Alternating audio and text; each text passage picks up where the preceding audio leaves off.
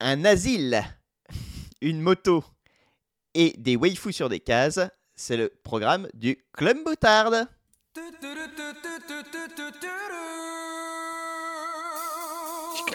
Club moutarde. Moutarde.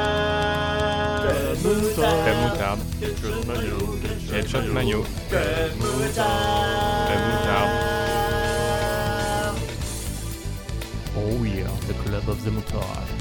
C'est fini El club del mutardo. Club moutarde. Wow, wow, wow, wow, wow, wow, wow. Oh my god. Ah,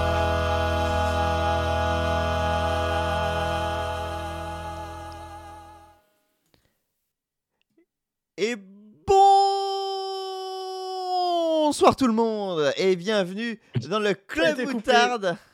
Hein De quoi T'étais trop fort, t'as été coupé. Ah, été coupé. j'ai été coupé dans Discord, mais vous en faites pas. euh, sur le live, tout va bien. Ah, ça coupe pas sur le live. Euh, ah, bon, la technologie. Euh, du coup, Moi, j'ai rien bonsoir tout le monde hein. et bienvenue dans le Club Moutarde numéro 41. Euh, Ah putain, 41. j'ai pas fait la recherche. Damien, c'est ton, c'est ton tour. Je l'ai pas, euh, comment- quelle recherche? Je comprends pas. Loir-et-Cher, Loir-et-Cher. Comme Euh, disait la chanson de. euh, Euh, mes amis dans le Loir-et-Cher. Ces gens-là Ah ne ouais. font pas de manière. Alors, on commence direct avec une, une, euh, comment une référence musique, les préférés de, de, de Max. hein. Vous savez qu'on a licencié. Gaga pour ce genre de, de choses, donc euh, c'est bien qu'on arrête. C'est vrai que Ga- Gaël n'arrêtait pas de parler de Michel Delpech. C'était euh, Infernal. Insupportable. Le roi du rock. le roi du rock. le petit prince du rail, Michel Delpech. Bon, euh, du coup, vous les avez vus et entendus, euh, mais euh, je vais quand même les représenter avec moi ce soir pour vous parler de sujets aussi intéressants que culturels, n'est-ce pas? Nous avons tout d'abord Truff Max. Bonsoir Truff. Bonsoir. Comment vas-tu? Ça va. Ah, toujours cet enthousiasme et cette vigueur qui t'anime. Ah, ça, ça fait plaisir, hein, vraiment. C'est le stress de la, de la caméra. Ah, c'est oui, oui. Oh, mais Pas l'habitude. Oui, c'est sûr. Bah, c'est ta première fois sur twitch.tv. Oui. Ah, Mais sinon, mets, euh, mets le truc d'NVIDIA qui te fait regarder. euh, oh oui, et pendant tout Oui. le podcast, pouf, le regard fixe Pendant caméra. toute ma chronique, là. hmm, pour pas Vous croire avez- que tu lis tes notes. Voilà, c'est ça. Vous avez vu, je ne lis Oh. pas mes notes. Euh, et du coup, euh, de quoi vas-tu nous parler, euh, Max, ce soir?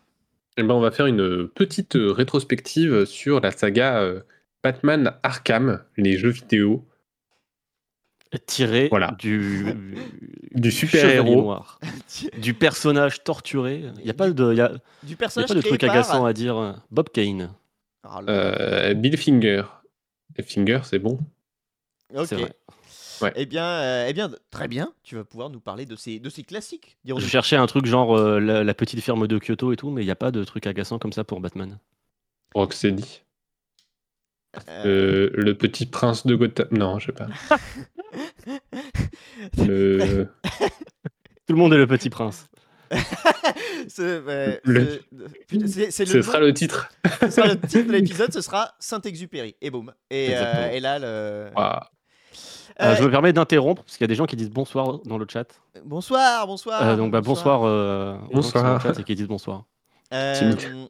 et du coup, bah, bonsoir à toi, euh, personne qui interrompt. Bonsoir, DL, comment vas-tu? Bonsoir. Euh, ça va. Ça va? Mieux.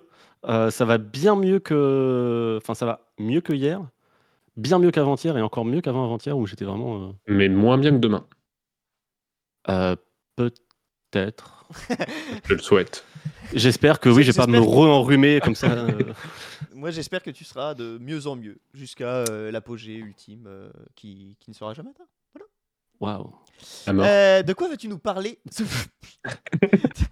De quoi vas-tu nous L'apogée parler ultime, ce la soir, euh, DL Euh, de Fire Emblem Three Houses. Oh, Euh, Je connais pas. bah moi je connaissais pas avant de connaître. Et euh, Souvent le cas. c'est souvent le cas, ouais.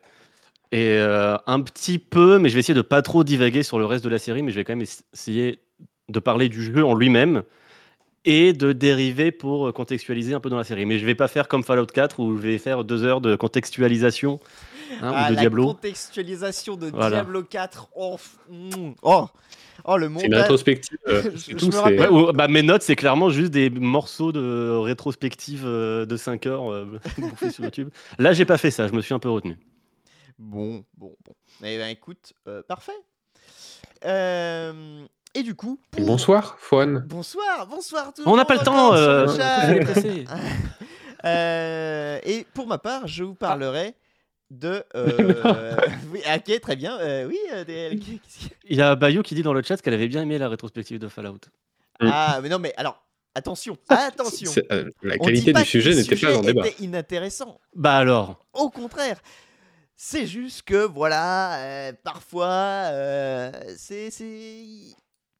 C'est- On entend peu Fouad, nous dit Panda. On entend. Oh, c'est impossible. C'est impossible. Je vais me couvrir le micro. Euh, euh, du coup, euh, voilà. C'est vrai que parfois, certains sujets, euh, on s'attend à parler du sujet titre et finalement, ça ne vient pas tout de suite, tout de suite, quoi. Euh, Après, on est plus ou moins fan de préliminaires. hein, Chacun ses goûts. hein. Euh, vrai. C'est vrai que ça, ça- Bah ouais. voilà. Et toi, et toi, ça va du coup? Eh ben moi, ça, va- Ah oui. parfaitement. Je vais vous parler. euh, bah, pareil, euh, tu vois, euh, Max, tu disais, je vais juste parler de- de- d'un classique, d'une œuvre que beaucoup de gens connaissent déjà. Eh bien, moi, je vais faire peut-être peut-être encore plus classique parce que je vais vous parler de Akira, euh, le fameux euh, manga japonais euh, qui n'est pas dessiné par l'autre là. Euh, Il est Damien, il est parti carrément. Otomo, euh, comme c'est écrit là. Cette magnifique édition. euh, Mais parle pas du sujet avant ah, que j'en parle. aussi. Ah, il me savonne la planche. C'était mon point d'orgue de dire le nom de l'auteur. Ah, pardon. C'était vraiment le plot twist de ma tu chronique. pourras le redire. Oui, on je- au montage, on coupera au montage. C'est vrai, de toute façon, on s'en fout. Alors oui, voilà, euh, il n'y a plus de montage, euh, nous sommes en live sur Twitch. euh, euh, cette nouvelle saison euh, s'annonce euh, décousue mais formidable. Euh, vous Je- êtes euh, oui. Akira Yamaoka, je connais. Eh ben parfait. euh, Oh, faudrait que je me. Oh ouais. Ouais. Je vois, je vois sur la- rétrospective, Euh. Mais avec que ça. de ces. Attends, mais ça veut dire qu'il va falloir que je parle des musiques de PES là. Po, po, po, po, po. Du Et coup, tous les Beatmania là. je vous propose euh, bah, euh, d'engager euh, directement. Max, c'est toi qui vas ouvrir le bal de ce euh, premier Club Boutard Live. Quelle Euh, surprise. Attention, quelle surprise, c'est vrai que ce n'est jamais toi qui engage. Si, c'est toujours toi qui engage. Euh, euh, attention, c'est parti. pas mon jouet. Attends, je, je prends mon petit jouet qui fait du bruit. Ah oui, bah, parce que là, on t'entend euh, par- via Discord, donc c'est bon. Il est, c'est, il est coupé le bruit de ton truc qui fait du bruit. Ah bon?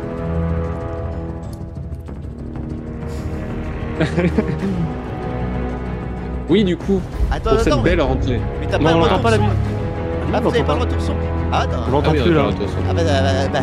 Alors, promis, on avait fait des tests. hein. Bon, bah voilà, le- le- la Ah, transition est faite. Ah oui, parce que ton bon stream est, ton stream sur Discord est minimisé. Ah, bah oui, mais si vous regardez pas, je vous fais un retour Ah, oui. Discord. Mais non, mais on euh, ne peut pas. On ne peut pas.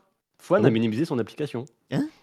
J'ai minimisé Ah. mon application. Bon, c'est pas grave. Ah, bon, bon, écoutez. Non, c'est il y a- il y a le direct, ce sont nous, des choses qui arrivent. Voilà, normalement, c'est re- Ah, c'est voilà. remis. C'est des choses. tu peux remettre, tu peux remettre, tu peux Oui, remettre. vous vous entendiez, vous entendiez, mais pas. euh, euh, pas- non, mais c'est bon, on a fait la transition. euh, let's go. Max, Je suis pas dans l'ambiance là, c'est du coup. tour. C'est Ah, bon Oui, oui, tu peux y aller. C'est bon Allez, hein. c'est. Oh, j'avais Alors, on y eh, va. j'avais annoncé que Ouais, ça je allait voulais être faire vite, putain, je voulais faire vite.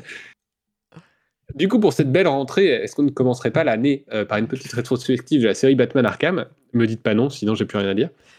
Euh, Ah oui, bah oui, fais ça. S'il te plaît, Max, raconte-nous Batman, euh, Batman Arkham. débuté en 2009 avec Arkham Asylum et conclu en 2015 par Arkham Knight. Il s'agit d'une trilogie de quatre jeux, comme euh, Warner évite soigneusement de le rappeler dans chacune des compilations qui ressort depuis 2015. Oh, 5, hein. Ouais, non, mais oui, bah, d'accord.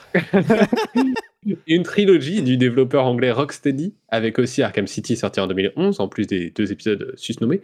Mais il existe euh, également un autre titre, donc moins un autre titre, disons, euh, Arkham Origins, sorti en 2013, cette fois développé par Warner Bros. Montréal et qui servait juste à surfer sur le succès des deux premiers jeux en recyclant à peu près tous les assets de City. En, parlera-t-on plus en détail? Eh bien, euh, mystère comme l'homme. Oh, Oh, pas mal. Oh. Ouais, c'est Ah, c'est c'est mon bossé, hein. Ah, c'est- Mais euh, Alors, D'ailleurs, on peut signaler que Warner, euh, Warner euh, Montréal, c'est le studio qui a fait. euh, Gotham Knight. Du coup, c'est vrai que Gotham Knight, il y avait vraiment les... tous les feux étaient ouverts pour un succès euh, c'est vrai. fracassant, ce qui a eu lieu. Mais Et alors. c'était Mercury Steam, euh, Blackgate. Ah, c'était. ma- Non, non. ok. je sais pas. Je sais pas. Je n'ai pas fait mes recherches sur Blackgate, j'avoue. Ah non, pas du tout. Armature Studio. D'accord. Mais du coup, ça Ah, se base sur quoi Moutarde, euh, La saison commence sur les chapeaux de roue. Ça se base sur quoi la série d'Arkham? Eh ben, euh, sur euh, rien d'officiel. Ça, c'est Batman, oui, mais pas celui des films ni celui des comics. Sa plus grande filiation, on la trouve vers la série d'animation des années 90, notamment parce que Asylum et City sont scénarisés par Paul Dini, qui a aussi beaucoup bossé sur la série.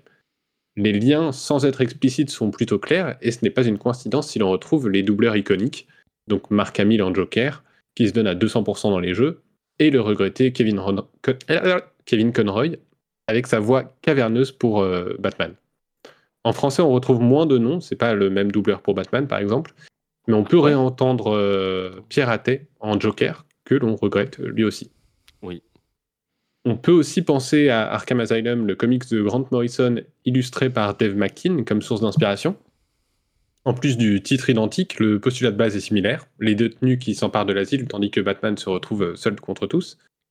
Sauf qu'en termes de ton, d'ambiance, ça n'a rien à voir, tant les illustrations de Dave McKean sont, euh, à mon sens, inadaptables. Et ça n'a aussi rien à voir avec Horreur à Arkham. Qui Oui, est un qui est jeu pour le coup euh, dans l'univers de. Lovecraft. Voilà. On se retrouve donc face à une œuvre qui a sa propre identité. Un tour de force au moins visuel, tant ça doit être difficile d'inventer un nouveau style pour Batman après 60 ans d'existence et de relecture. Et pourtant, euh, Rocksteady s'en sort avec les honneurs, avec une direction artistique euh, phénoménale. S'inspirant de l'architecture gothique et du style victorien, l'asile propose des environnements de dingue, avec mauvais jeu de mots. Euh, chaque bâtiment a sa propre personnalité et véhicule une ambiance différente. Un lieu qui fait penser à un bunker, un autre plus industriel, puis un grand hall qui fait vraiment manoir gothique.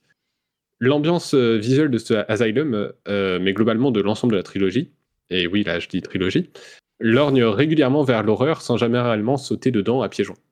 Et ça n'a aussi rien à voir avec euh, Arkham, la série animée de Fortige Prod dans l'univers de League of Legends. Oui, c'est vrai. Arcane Knight. Euh, les deux autres épisodes ne sont pas en reste non plus. Je suis content le- d'avoir le, chat qui est témoin de ça. les deux autres épisodes ne sont pas en reste non plus. La direction artistique de City s'éloigne largement de l'ambiance claustrophobe du premier pour nous plonger dans un quartier carcéral entier.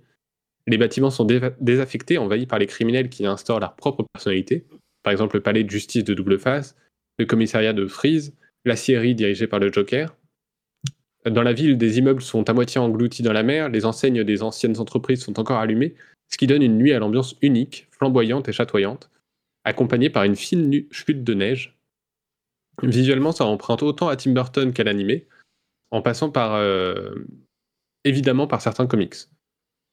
On pense euh, notamment à un long Halloween de Jeff Lobb et Tim Sale, aussi à cause de, de- aussi grâce ou à cause de la structure narrative qui nous fait croiser tout plein de vilains en une soirée, qui n'ont pas forcément d'impact sur le fil rouge de l'aventure. Mais ça, y reviendra. Team Cell, tu nous en avais parlé non, dans un KM. Euh, oui, Jeff Lobb et Tim Sale pour. euh, bah alors, Fouane en a parlé aussi pour euh, Ah oui, Superman. Superman euh, For All Superman. Seasons et euh, Spider-Man Blue. Qui a un pour costume le coup- rouge, ne vous trompez pas. Mais pour le coup, c'est vrai qu'un long Halloween n'est pas du tout mon comics de ses auteurs préférés. Euh, quant à Batman Arkham Knight, euh, lui nous plonge dans une Gotham fidèle à ce que l'on pouvait imaginer. Constituée de trois îles, la ville est grande, éclairée par les devantures de magasins, surplombée par les rails du métro, mélangeant encore une fois architecture gothique de certains bâtiments et des buildings bien plus contemporains. La direction artistique fait encore une fois mouche et se révèle être une ville cohérente avec ses prédécesseurs, mais aussi crédible pour tous les fans du Chevalier Noir. On pense euh, là encore à Tim Burton, à l'animé, à Batman Begins et même un peu au film de Joel Schumacher, pourquoi pas, et regretter lui aussi. Regretter Euh, aussi ces films. Enfin, esthétiquement, euh, Batman Forever, excusez-moi, c'est une- c'est Même- fou. Même Batman et Robin, c'est. Oui, oui, non, mais ils y vont dans nawak, tous les- Enfin, c'est il y a une, inventivité, une générosité dans. Ah bah Mm. ça, ils, ils ont, alors ils ont vraiment poussé les potards au max pour euh, Batman et Robin, mais au moins, bah il y a, il y a un potard quoi qui est poussé. Il y a- y a pas- un- Ah oui, mais même V Forever, vraiment, c'est un film que esthétiquement, vraiment, je, il me rend, il me scotche quoi. Bah, Forever, ça fait très très longtemps que je l'ai pas vu, mais je l'ai beaucoup vu dans Ouais, ma jeunesse et j'ai encore des images en tête. Du coup, c'est bien la preuve que ouais, euh, il fonctionnait au moins visuellement. Et Val Kilmer. Et euh, dans Arkham Knight, cette fois-ci, la pluie remplace la neige. Techniquement, c'est encore une folie. Euh, elle, re- elle reflète les lumières de la ville et l'on peut distinguer chacune des gouttes qui atterrissent sur la cape de Batman. Euh, la pluie sera brièvement remplacée par un nuage de gaz euh, cauchemardesque, puis une retombée de pollen au cours de l'aventure. Et on aurait aimé que celle-ci reste plus longtemps, tant ça offre à nouveau une vision incroyable de Gotham. Et qu'est-ce qu'il est putain de beau Arkham Knight. Ouais. Et il a du 8 ans, euh, il pourrait sortir aujourd'hui, il serait toujours merveilleux. Bah, Il est incroyable. C'est c'est simple. Quand tu voyais les, les vidéos comparatives qui comparaient Gotham Knights et Arkham Knights, et tu te disais, mais quel est le jeu qui vient de sortir? Eh ben, c'était pas celui qu'on pensait. Et ça, c'est. Enfin, Mm. qu'on Ouais. aurait pu euh, deviner. Et ça, c'est. Bah oui, gra- graphiquement euh, et esthétiquement, hein, on va pas se mentir. ouais, Arkham Knight est beaucoup plus réussi que Gotham Knight, euh, tout récemment. Euh, mais la technique ne passe d'ailleurs pas que par le visuel, puisque son moteur physique est aussi génial, euh, Arkham Knight, en tout cas avec sa Batmobile qui nous permet de détruire tous les murs de la ville en cas de virage un tout petit peu serré. En parlant de, physique, Arkham Asylum était un des premiers Ah, vrai, à avoir la Physics. compatibilité Nvidia Physics J'avais oublié ça. euh, pour avoir les feuilles les qui draper, volent ouais. et tout, les draper. euh. Et quand je voyais les vidéos, j'étais là, Oh, c'est fou le futur. Et si l'on ne devait s'arrêter qu'à la technique, les qualités des jeux sont déjà nombreuses, de leurs animations à leur mise en scène soignée et bourrée d'idées. On peut cependant déjà dire que malgré toutes les qualités visuelles et d'atmosphère, Arkham Asylum ne cherchait pas non plus à avoir un scénario très impactant. Son intrigue aurait pu figurer comme trame d'un épisode de la série animée. Les enjeux comptent le temps d'un épisode, mais n'ont pas de conséquences plus grandes sur l'univers Batman. À la fin, le héros gagne, l'ordre est supposément rétabli à Arkham, et euh, c'est à peu près tout. Arkham City se veut plus ambitieux sur son scénario. On nous présente un Hugo Strange qui fait ouvrir un quartier entier de Gotham comme prison géante, avec une idée derrière la tête, le fameux protocole 10. Qui plus est, il sait qui se cache derrière le masque de Batman. Euh, mais au final, tout ce qui On ne va tourne pas autour- révéler, hein, évidemment. Non. Pour les gens qui n'ont pas On va joué. pas spoiler, on va pas divulgacher. Mais au final, tout ce qui tourne autour de Strange se révèle finalement assez décevant. Un prétexte qui sert à nous faire euh, croiser différents ennemis de Batman dans ce quartier prison. Les enjeux sont plus grands, mais finalement ne semblent pas avoir beaucoup plus d'impact. Pourtant, cet épisode va faire le choix très judicieux de donner des conséquences à la trame d'Arkham Asylum, avec un Joker mourant suite à son injection du sérum Titan à la fin du précédent jeu. Et ça ne loupera pas, donc spoil, hein, si vous n'avez pas fait l'Arkham, à la fin, le Joker, bah, il meurt. Et ce n'est Ouais, désolé. Et Batman, c'est Bruce Wayne. Ce n'est pas anodin. c'est un choix euh, très fort dans l'univers Batman. Parce que c'est vraiment le, le personnage iconique, le, le C'est vilain. déjà le plus arrivé en célèbre. comics que euh, genre le Joker euh, die? Oui, mais euh, plus souvent en one shot quand même, qu'on peut se permettre plus de choses. Dans Injustice. Dans Injustice, euh, Mais il y a plusieurs Jokers, non, dans Injustice? oui, il y a plusieurs cas. Du coup, ils en veulent tu un pour en faire tiens, un autre. Oui, bah il y en a quand même un qui meurt. Non, Bah, mais après, oui, y ça a peut dans arriver le- que le Joker meurt, mais souvent c'est quand même euh, genre, ouah, euh, ouais, On voit pas Joker- forcément les conséquences après, quoi.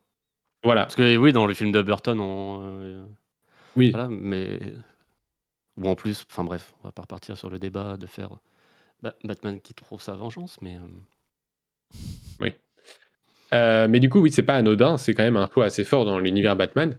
Et si le premier jeu nous disait, bah, je pourrais être un super épisode de la série animée, Arkham City s'affirme en nous disant, bah, en fait, je suis ma propre série. Et en se démarquant des autres je œuvres, suis ma des- série. Je, suis la nuit, je suis ma série. en se démarquant des autres euh, œuvres, des comics, des films, la saga Arkham trouve sa propre identité scénaristique. Un sentiment qu'on retrouvera pour Arkham Knight, plus ou moins. C'est une idée qu'on retrouvera sur d'autres aspects du titre, mais Arkham Knight est l'épisode qui me divise le plus, y compris sur son scénario global. c'est bien la suite de City, et comme pour Asylum avant lui, on retrouvera un élément qui aura des conséquences dans Night, à savoir l'empoisonnement de Batman avec le sang du Joker.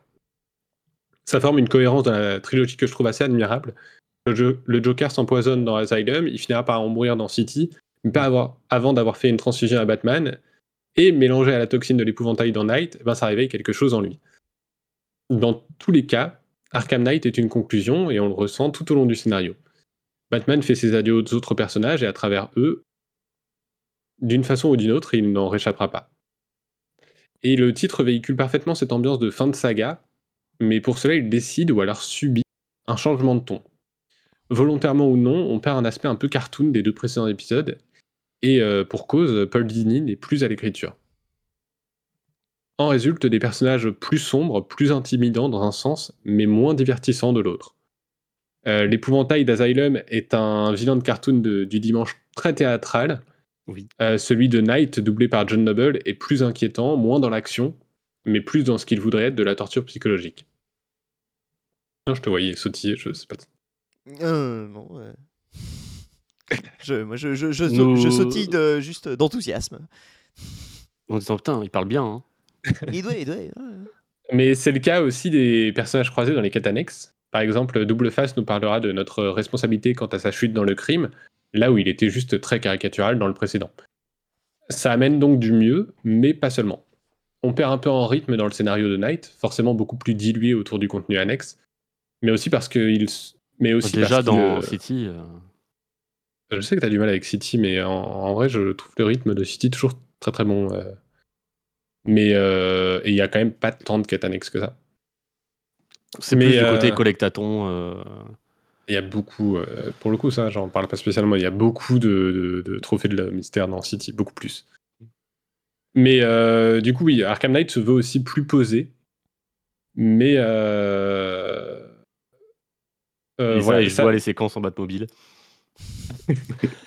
mais non, mais en termes scénaristiques, il se veut plus posé. Euh. Après, on peut aussi évidemment parler de l'Arkham Knight qui donne son titre au jeu et qui, pour le coup, je, je trouve extrêmement raté. Euh, non seulement parce qu'on devine aisément son identité si on connaît un minimum les comics, et que le jeu essaye d'en faire une grosse énigme, mais aussi dans son traitement, parce que du coup, il ne sert que de mystère, qui n'a rien à voir avec l'homme pour le coup, et qui est plutôt mauvais, et n'a plus vraiment d'intérêt une fois celui-ci révélé. Alors oui, c'est dommage et ça gâche une partie de la trame, mais de l'autre côté, on a aussi le retour du Joker, spoil, euh, et donc de Mark Hamill. Une énorme surprise, vraiment, pour le coup, la communication n'a- n'avait rien révélé là-dessus. Euh, gérée de façon très habile, puisqu'elle ne revient pas pour autant sur les choix scénaristiques du précédent jeu. Et ça, vraiment, la façon dont ils amènent le Joker, la conclusion du Joker, c'est vraiment génial. Et donc, malgré leurs euh, failles, euh, au moins scénaristiques, les trois jeux de la série Arkham réussissent euh, d'épisode en épisode à construire sur la base du précédent. Et Arkham Knight est vraiment l'aboutissement de cet, cet univers, en référençant à la fois certains comics marquants, par exemple Un deuil dans la famille ou The Killing Joke, tout en se basant autant sur son propre Joker, il finit d'inscrire la saga comme un univers Batman unique. Et mieux, en plus de se forger sa propre identité, la saga propose même une conclusion digne de ce nom, un luxe que peu de licences euh, de jeux vidéo peuvent s'offrir, euh, surtout en seulement 6 ans d'existence avec un tel succès. Une vraie trilogie. euh. Oui. Donc, euh, je me faisais souvent la réflexion, euh, tu sais, des trilogies qui ont eu leurs trois jeux sur la même génération de consoles.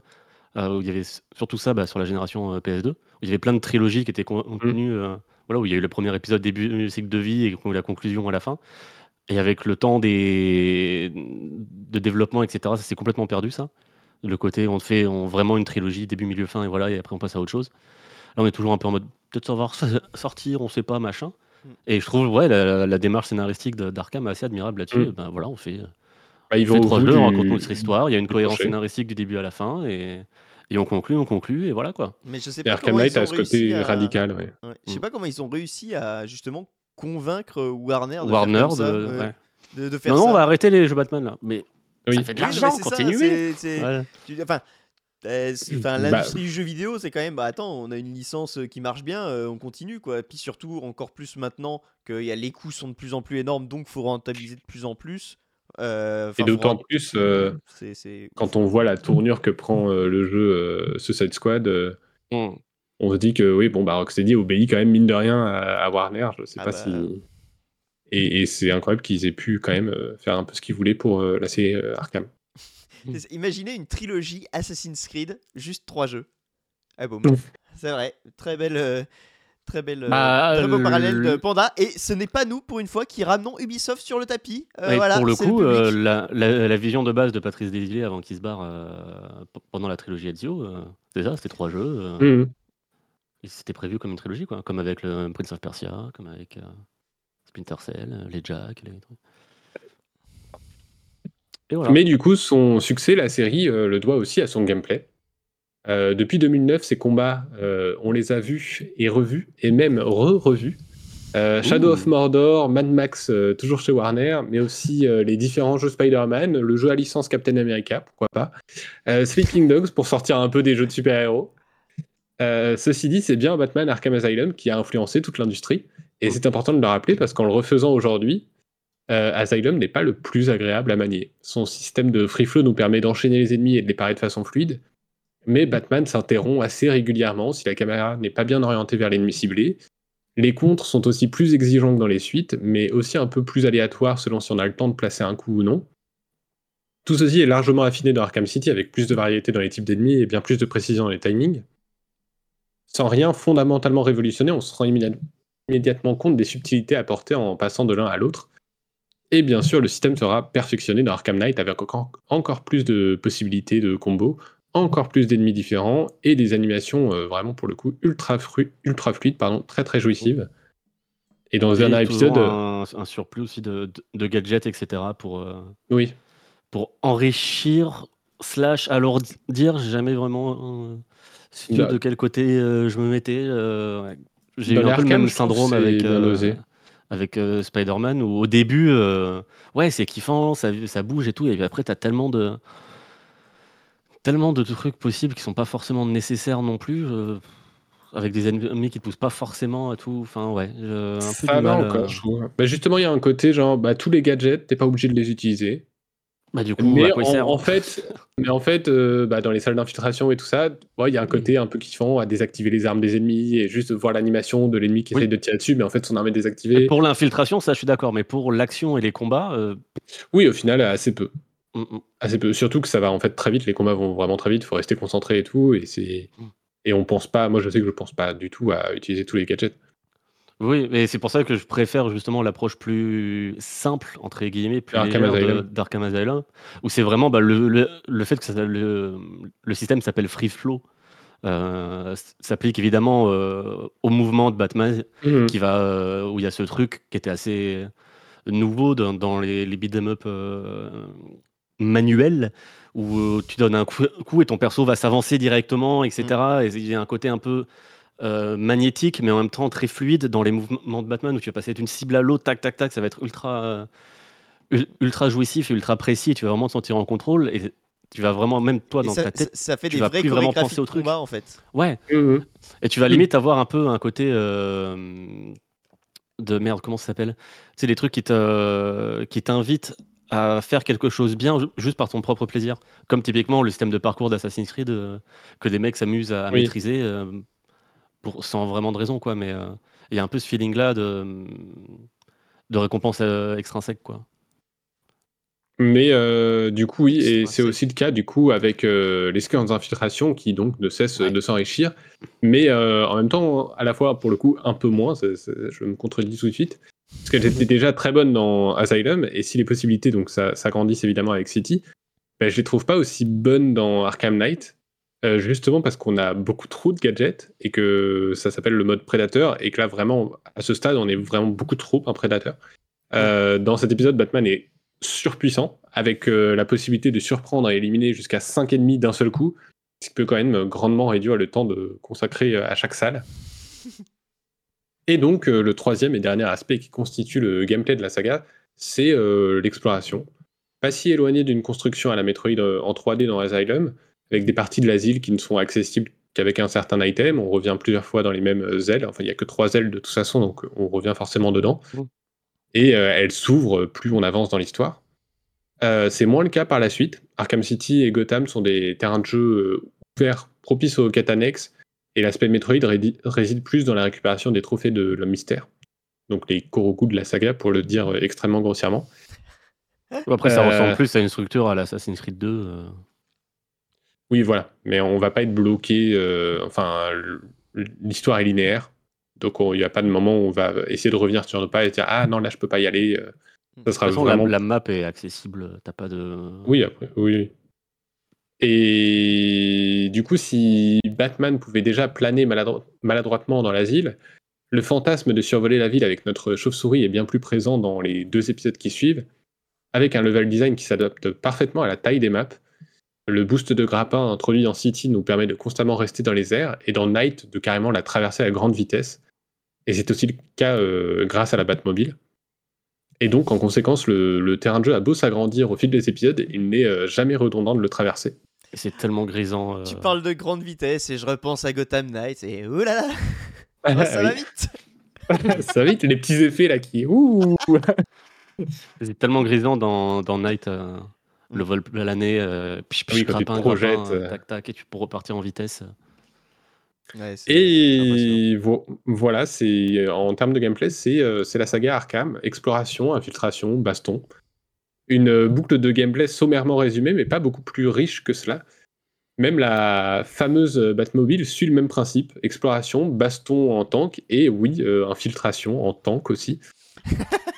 Et, et, et pourtant, à partir de cette simple boucle, les développeurs de chez Rocksteady font absolument tout pour ne jamais lasser le joueur. Rejouer à Asylum, c'est même être témoin d'une science du rythme absolument impeccable. Oui, Et même si euh, les artifices sont un peu plus évidents aujourd'hui, on ne peut qu'admirer la volonté du titre à constamment se renouveler. Ça passe évidemment par une mise en scène en jeu qui évolue euh, en fonction des séquences, donc de la caméra décentrée collée au personnage quand on marche à celle très distante en combat. Et évidemment, je ne peux pas manquer de mentionner les hallucinations de l'épouvantail d'Asylum qui arrivent de façon inattendue, nous plonge dans des ambiances angoissantes et n'hésite pas à faire des petites frayeurs, donc l'écran qui semble frisé euh, dans la dernière séquence, euh, ça marche toujours hein, pour le coup. Oui.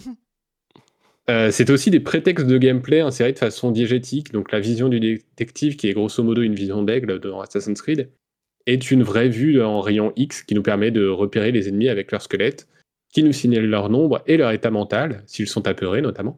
mais qui est très dommage qu'on passe beaucoup de temps Oui, dans le jeu à- avec cette vision-là, de profiter de la beauté incroyable des, des décors et des environnements, des niveaux. Et même juste de l'architecture Oui, aussi. oui, enfin. C'est très pratique, mais c'est pas. Et c'est aussi suivre des traces de sang pour trouver la prochaine étape du scénario. Dans bon nombre de jeux de cette époque, ça se serait traduit en radar à suivre. Et là, il nous affiche les traces, le groupe sanguin, à qui elles sont. Et c'est vraiment tout bête. Et pareil, on l'a revu dans des tas de jeux depuis, dont The Witcher 3. Mais c'est tellement élégant dans Asylum de petits trucs pour te faire avancer, pour, te, pour ne envahir, euh, te, te casser ton immersion en tout cas. Hmm. Et euh, après, on peut regretter la, notif- la notification de montée de niveau qui vient régulièrement gâcher ses efforts. Ou Il encore le tracé. chauves-souris. Ou encore le tracé du chemin de la Batmobile dans Night, qui pour le coup là s'affiche sur la route, même si je sais pas comment ils auraient pu mieux l'intégrer. euh, Ah, qu'il y a coup, quand même ça, ça pas de radar. aussi. Oui, mais c'est moins élégant quoi. Oui. Euh, et les quêtes annexes de, de, de City, en général, bénéficient aussi d'un certain soin, avec généralement une belle mise en scène, et dont on sent que la présence relève plus d'une volonté de mettre d'autres vilains en avant plutôt que du bête remplissage. Elles ne sont pas extraordinaires non plus, mais ont le mérite de ne pas être trop longues, et juste de nous présenter des vilains qu'on aurait aimé avoir, qu'on aurait aimé croiser, et que juste, même les développeurs, on sent qu'ils sont contents de les mettre, même s'ils peuvent pas leur donner une plus grande place. Mm. Celle d'Arkham Knight, en revanche, c'est plus compliqué. Euh, ça aussi entre les sympathiques et les trop redondantes, et souvent les deux en même temps. En effet, dans, le, dans ce cas, la- le titre a tendance à nous faire faire exactement le même objectif plusieurs fois. Donc suivre un fourgon du pingouin jusqu'à son repère en restant dans les airs, puis rentrer et affronter tous les sbires, bah, c'est marrant. Le faire sans réelle variation cinq fois de plus, ça l'est un petit peu moins. Et là, Oui, je Marvel cite- Spider-Man. Oui, voilà. Et là, je cite une quête qui nous présente tout de même un peu de contexte, mais beaucoup sont juste des postes de garde à vaincre ou des bombes à désamorcer sans qu'il n'y ait une seule cinématique autour. Et c'est dommage, et en même temps, intéressant de voir les priorités évoluer. On passe de Batman Arkham Asylum avec son gameplay un peu moins carré, qui prend du temps pour créer du contexte afin de ne jamais lasser le joueur, à Arkham Knight, bah lui qui s'en fiche un peu du contexte parce qu'il est conscient d'avoir un gameplay absolument parfait et jouissif, Et du coup, bah, il peut juste faire du contenu avec ce gameplay qui sera kiffant et que le joueur prendra plaisir à faire, même s'il est un peu moins contextualisé. Oui, mais il faut que dans son test, jeuxvideo.com mette une bonne note dans la catégorie durée de vie. C'est important. Mais oui, c'est vrai. Il faut que les En gamers 2015. en aient pour leur argent. 70 euros, 70 heures, ça va, j'achète. Mais euh, c'est d'ailleurs assez représentatif des deux jeux et de l'expérience que l'on souhaite avoir. Si l'on veut une euh, aventure relativement linéaire portée sur une ambiance refermée et claustrophobe, on se tournera évidemment vers Arkham Asylum. Mais si on souhaite une forme d'expérience ultime de Batman avec Gotham en entier et la Batmobile, alors Et tous les mieux vaut costumes jouer- en plus. et tous les costumes. Alors mieux vaut jouer à Arkham Knight. Et du coup, Arkham City constitue un entre-deux un petit peu bâtard aujourd'hui. Mm. Il peine un peu Oui, plus à parce qu'il marquait vraiment un, départ, euh, enfin une cassure par rapport à Asylum dans sa structure. Mm. Et, et, et du coup, sa structure a trouvé maturation Mm, dans, dans, c'est ça, la dans Night, est quoi, vraiment- donc, euh, Mais bon, ça reste un jeu avec de, de nombreuses qualités et qui reste euh, à faire quand on fait la trilogie, mais, euh, mais qui, voilà, qui a un peu plus de mal à trouver sa, sa place. Et malgré tout, dans l'ensemble, les trois titres portent une vraie attention aux détails pour donner vie à leur univers. Les criminels qui discutent euh, constamment entre eux en est la preuve. Ça leur donne de la crédibilité et de la personnalité. Et puis franchement, cool. c'est- motivant pour le joueur. On a parfois tendance à les ignorer, mais quand on entend soudainement euh, bah moi j'étais à l'asile d'Arkham, puis à Arkham City, et je l'ai jamais croisé Batman, bah ça donne envie Bah, d'aller attends. saluer le bonhomme. Attends, tu vas me croiser, toi. Coucou. Et surtout pendant les, les combats, les... je vais te défoncer la caboche, Batman. Oui, ou dans les salles d'infiltration, pareil, euh, quand ils paniquent, genre Ah ouais, quand on ils a un homme à terre, euh, qu'est-ce qu'on fait D'ailleurs, le... t'avais fait euh, le jeu Batman Begins euh, que J'avais euh, joué en stream, en ouais.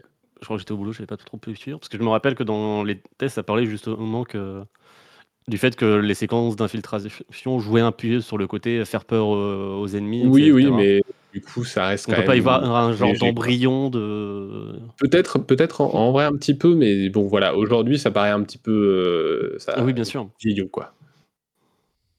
Mais euh, du coup, j'ai beau l'avoir critiqué aussi pour son manque de contextualisation, c'est aussi dans Arkham Knight qu'on trouve l'une des meilleures idées de la saga, euh, à savoir le commissariat de Gotham. C'est un lieu dans lequel on revient régulièrement pour finaliser les quêtes annexes, puisqu'on y dépose les grands criminels.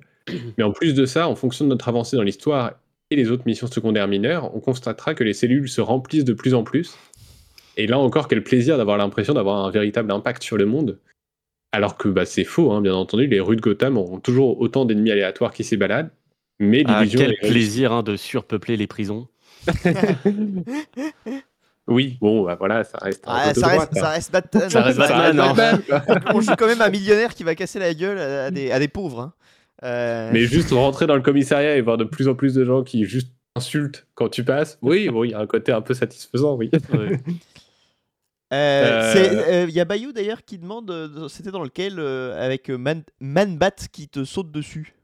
C'est dans Arkham Knight, qui est pour le coup une chouette quête annexe et qui, qui est un, un bon jumpscare quand on, quand on n'a pas encore fait le jeu.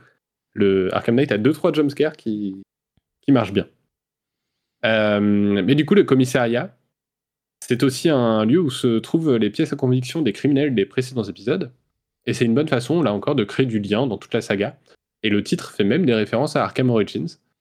Et donc, bon, bah, parlons-en rapidement. Ce dernier est un épisode euh, donc pas développé par Rocksteady, mais il est intéressant malgré tout, puisqu'il sublime la vraie trilogie en illustrant à merveille ce qu'elle aurait pu être si développée par un studio générique comme Ubisoft. hein, vous avez déjà ouvert la porte. euh, de façon annuelle. Euh, en effet, c'est un jeu assez mal optimisé, toujours aujourd'hui sur euh, Series X, moins joli qu'Arkham City, alors qu'il en recycle la map et puis 90% des idées de gameplay ou de séquences. La neige y sert de cache-misère plutôt que d'aspect esthétique vraiment stylé. La ville est mal designée et les développeurs le savent, puisque la première chose que le jeu nous propose de faire en arrivant dans la map ouverte, c'est de débloquer des tours radio afin d'avoir accès au voyage rapide. Un élément qui, je le rappelle, n'existe dans Oui, aucun des trois autres épisodes. Où justement, tu euh, prends le plaisir de te déplacer bah en, oui. en planant avec le grappin. Ça me fait quoi. penser à une des quêtes annexes qu'on a fait de Gotham Knight ensemble, à savoir débloquer les Ah, points de putain, voyage ouais. C'est le, voyage dès, qu'il y a eu le truc qui s'est ouvert, on fait oh faut qu'on faut qu'on le fasse parce que c'est insupportable de naviguer dans cette ville. Donc finalement Curieux. ils sont ils sont constants hein, ils sont constants. On est vraiment Curieux de, sur, euh, de- de faire un design genre on va faire une ville chiante à parcourir comme ça les joueurs ils seront contents d'avoir des voyages rapides. C'était mon plus gros moment de satisfaction du jeu, c'était de me dire ah oui, on va pouvoir y jouer moins longtemps. Oh yes. Mais euh, le voir aujourd'hui un peu réévalué, bon bah je suis content pour les joueurs et, et pour le studio, mais ça me fait un petit peu soupirer euh, quand je le trouve assez médiocre. Et vraiment pour le coup, c'est un jeu qui n'a aucune ambition, euh, si ce n'est parce que vraiment c'est que du recyclage. Euh, scénaristiquement, il a deux trois moments sympathiques, mais euh, mais globalement ouais c'est pas c'est pas ouf. Euh, sachant que je crois qu'il a quand même été développé en très peu de temps, donc souvent euh, on peut oui. entendre des développeurs dire bah oui mais on n'a pas eu beaucoup de temps. Alors, surtout que c'est c'était été- un studio tout neuf. Enfin, ils avaient juste bossé Oui. sur le portage de City sur Wii U. Et euh, allez, vas-y. Bon, après, les circonstances sont différentes et tout ça, mais je crois qu'il a été développé en. Enfin, dans, le même délai que Arkham euh, Asylum, en fait. Et du coup, ils peuvent pas trop se cacher derrière ce truc de genre Ouais, non, on n'a pas eu beaucoup de temps. Alors qu'en plus, Asylum, fallait tout créer de zéro, quoi. bah oui. Mais du coup, bon, on va pas s'éterniser. Juste, euh, voilà, je le disais, il est la preuve que la trilogie Arkham, derrière son apparence de jeu d'a- d'action à la structure finalement assez classique et au système euh, maintes fois copié, reste aujourd'hui une saga très importante pour le jeu vidéo contemporain. Accessible sans pour autant prendre le joueur pour un idiot, jouissif et malin dans leur gameplay et la façon de nous immerger, brillant dans leur mise en scène, beau à tomber dans leurs euh, différents environnements toujours plus ouverts, sans jamais tomber dans le trop grand. Ce sont aussi des jeux qui ont réussi à s'imposer dans un paysage qui semble pourtant sa- saturé, celui des relectures de Batman. Et euh, Voilà. tu parlais de l'aspect visuel, euh, euh, de l'exploit d'avoir réussi à trouver son, sa propre esthétique, etc. Mm. Musicalement aussi. Ah oui. Oui, j'avais pas. Nick Ça se et- rapproche un petit peu d'un mood Zimmer Newton Howard. Mm. Euh, mais ça fait quand même un Je peu. ne connais pas ce, ce- ce Et un- compositeur. Et un petit peu Daniel Elfman aussi, c'est vraiment un entre-deux. Ouais, ça fait un entre-deux assez sympa. Et du coup, ça crée vraiment une ambiance euh, sonore assez unique que euh, j'aime. Zimmer vraiment Newton. Elfman. C'est un mégazord. Et tout au long de la saga, euh, c'est le même, enfin de la trilogie, c'est le même compositeur, et je trouve que la musique aussi reflète pas mal l'évolution des jeux Mm. euh, en termes de ton, c'est-à-dire elle est plutôt discrète dans Arkham Asylum, elle est bien, mais on sent que c'est un peu genre, je me lâche pas complètement. Et dans Arkham City, Mais ça qui vraiment- participe à, à l'ambiance aussi. Un Oui, peu oui, un peu oppressante. ouais. Et dans Arkham City, elle est, elle enfin vraiment, il se lâche complètement sur l'orchestration, il y va à 200%. Et dans Arkham Knight, elle est beaucoup plus en retrait. Elle est, elle est très belle, elle est très, elle est très cool. Enfin, il y a des moments épiques et tout. Mais un peu comme le scénario du jeu, c'est, on se pose un peu, on est un peu moins. Le, le spectre Nous- sonore d'Arkham laisse beaucoup plus de, de place à l'ambiance, justement. Oui. Et ça marche de ouf parce que visuellement, en termes, enfin, en termes d'ambiance, Arkham Knight, de toute façon, euh, il, te, il te prend le- la gueule comme ça, il te met dans l'écran et euh, bien t'es dedans, quoi. Mais voilà, ouais, merci d'avoir mentionné la musique. Je, je m'étais fait un petit aparté, mais je l'avais pas calé. Il n'y a pas de souci. C'est mais vous vous en doutez, hein, tout ça est répété. euh, ils sont évidemment Bien excellents sur le jeu d'acteur, euh, mais euh, Je n'ai rien c'est- lu.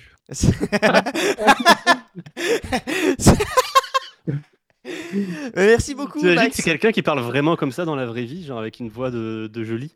Et t'es en mode, mais qu'est-ce Qu'est-ce qui se C'est passe? Un peu étrange. En tout cas, merci beaucoup, Max. Euh, non, mais c'est toujours euh, bien de rappeler euh, ce qui s'est fait de bien en termes de jeux vidéo Batman euh, quand on sait que, voilà, que les dernières et peut-être prochaines productions dans l'univers ne seront peut-être pas aussi Oui, euh, marquantes. Et de voir aussi qu'on peut faire euh, une série de jeux vidéo de, De licence sans licence. en... Ouais, déjà ça, de créer son propre univers, mais c'est quelque chose. Au final, Spider-Man a réussi à le faire aussi, à créer son propre mais- univers Spider-Man. Il a réussi à le faire. Je pense que ils ont eu le droit de le faire parce qu'il y a eu Batman. Quoi. Oui, bien sûr, mais euh, aussi, ils ont l'air de plus, de moins sa- savoir évoluer et comprendre ce qui fait leur force euh, par Mm. rapport à Batman. Oui, Enfin, déjà, mais déjà, euh, enfin, les points de départ sont pas du tout comparables parce que justement, euh, Asylum a un côté très euh, resserré, limite euh, bare bone, dans le sens, euh, voilà, il a sa, sa colonne vertébrale et il va pas s'en éloigner. Là où le premier Spider-Man, il part dé- déjà trop loin, euh, il s'éparpille Oui. déjà. euh, il faudrait justement qu'il se resserre au fur et à mesure, mais ça a pas l'air d'être le, le plan. Hmm, pas trop. Euh, en tout cas, merci encore, Max, pour euh, ce bien beau euh, sujet. plaisir. Et euh, bah, Euh, juste avant qu'on finisse, euh, on l'a pas mentionné, mais à la sortie, on rappelle que quand même euh, la version PC d'Arkham City était dans un état catastrophique, euh, d'Arkham Knight. oui, Oui. Euh, Aujourd'hui, euh, il tourne comme un charme, il est magnifique, avec un mode photo. Euh, voilà, vous pouvez vous faire plaisir. euh, c'est vrai. Mais à la sortie, il faisait brûler des cartes euh. graphiques, ouais. Ouais, ouais, ouais, c'était, il était. Mais aujourd'hui, voilà, il tourne très très bien. Je m'étais fait rembourser d'ailleurs. Euh, je m'étais fait rembourser, que euh, je l'avais anecdote, je l'avais acheté en boîte euh, et je m'étais fait rembourser, sachant que en boîte, le... c'était un code Steam. Donc Ah, je me suis fait rembourser un jeu que j'ai toujours. Bravo. propre, propre, propre. Voilà. Euh, et bien du coup, il est temps de, euh, de parler de, de l'autre là. Euh, Mais arrêtez, il- ça n'a rien à voir. C'est comme euh, Islands of the Caliph et Daggerfall, ça n'a rien à voir. C'est les mêmes jeux. That's the same picture. Allez, attention, c'est musique qui a tout à voir du coup. Attends, on a le son là Ah oui, on a le son. On a le son. Enfin, je veux dire, c'est la musique d'Akira.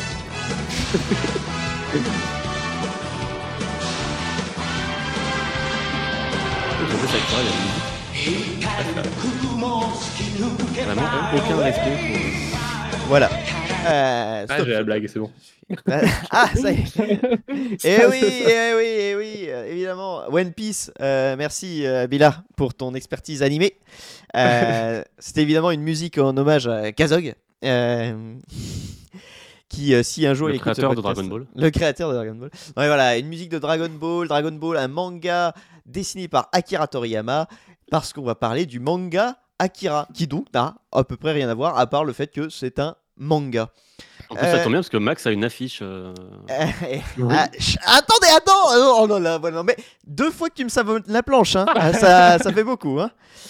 Enfin bref, euh, du coup, Akira. Euh, Akira est un manga qui a été publié de 82 à 90 au Japon. Euh, il a été écrit et dessiné par Katsuhiro Otomo. Donc voilà, euh, une information euh, divulgachée par DL en Super. début d'épisode. Euh, euh, du coup, j'arrête le sujet là. Euh, du coup, A- Aki- ah, c'était super. Euh, Akira, en effet, de nos jours, a un statut assez culte euh, dans, euh, le, la position, dans sa position parmi le manga.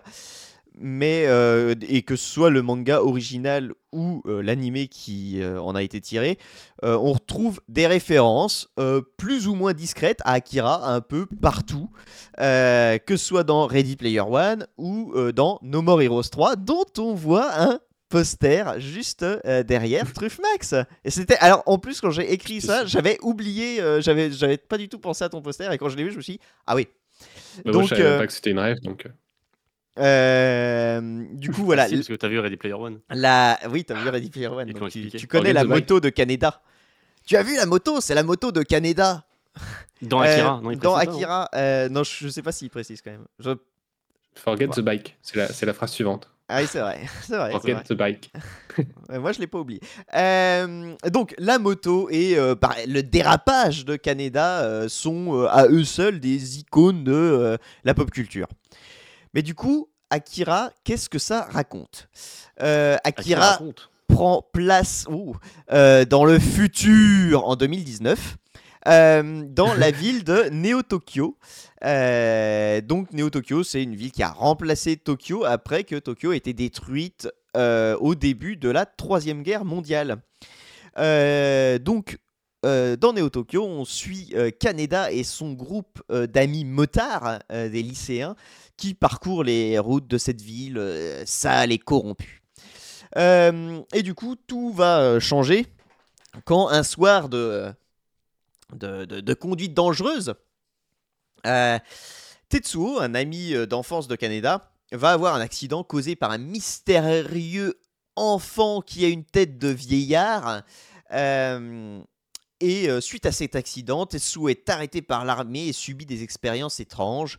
Et à partir de là, de multiples destins euh, vont se croiser. Tetsuo va se découvrir des capacités hors du commun euh, qu'il va essayer de comprendre et de maîtriser. Euh, Kaneda va essayer de retrouver son ami Tetsuo. Et Kai, une jeune, femme faisant partie d'un groupe de rebelles qui va chercher à faire la lumière sur un projet top secret de l'armée, le projet Akira. Euh, et donc, à partir de. de, de-.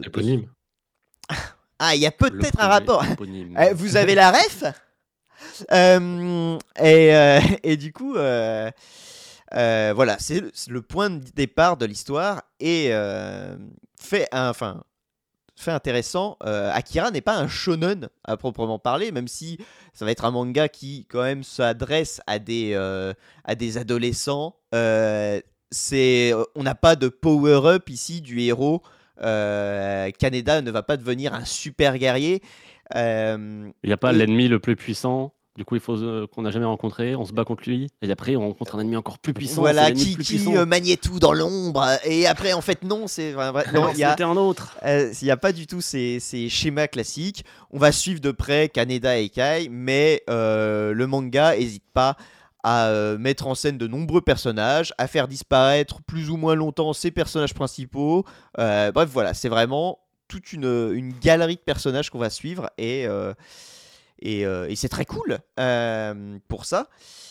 Mais du coup, euh, qu'est-ce que moi je pense d'Akira? Euh, Parce que c'est coup- ça qui nous intéresse, pas de parler Ouais, de bah, l'œuvre en elle-même. de évidemment, évidemment. de ton avis. Et, euh, et justement, j'allais dire, on entame la partie euh, la moins intéressante, mais aussi la plus courte du sujet, rassurez-vous, parce que je pense d'Akira la même chose qu'à peu près tout le monde, à savoir que Cool. c'est très bien, c'est excellent.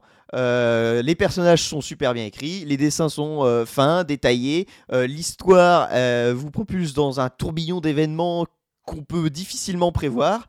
Bah bref, voilà, c'est un super manga. Du coup, voilà, fin de sujet. Max a été long, moi je rattrape euh, les meubles et, euh, et, on, et on part tous euh, et on part tous dormir. Et non, c'est faux. J'ai une deuxième corde à mon arc. Il n'est Parce- pas pratique hein, de quoi? D'avoir deux cordes à son arc. Non, non, non, c'est vrai que c'est c'est vrai que c'est une expression. sinon, t'en rajoutes plus et ça te fait une petite harpe. Oui, c'est ça. C'est bah, c'est- c'est le principe mais- des bardes dans les jeux vidéo, tu vois. Ils sont bardes et en même temps archers. Euh, et euh, du coup, qu'est-ce que j'ai d'intéressant à dire C'est sur même édition que moi ou pas? Ouais, je crois. Bah c'est la, Ah non. c'est c'est Ah, si, Non, c'est c'est l'édition, l'édition c'est- France Loisirs. Non mais c'est la c'est Non c'est c'est c'est la même édition. T'as une, attends, une édition France Loisirs. Bref, euh, je, je reprends. Euh, euh, parce que moi j'aimerais vous parler euh, bah, d'un truc un peu plus, euh, je dirais, original que juste Akira, c'est très bien. à, à à savoir euh, comment j'ai découvert Akira. Au début.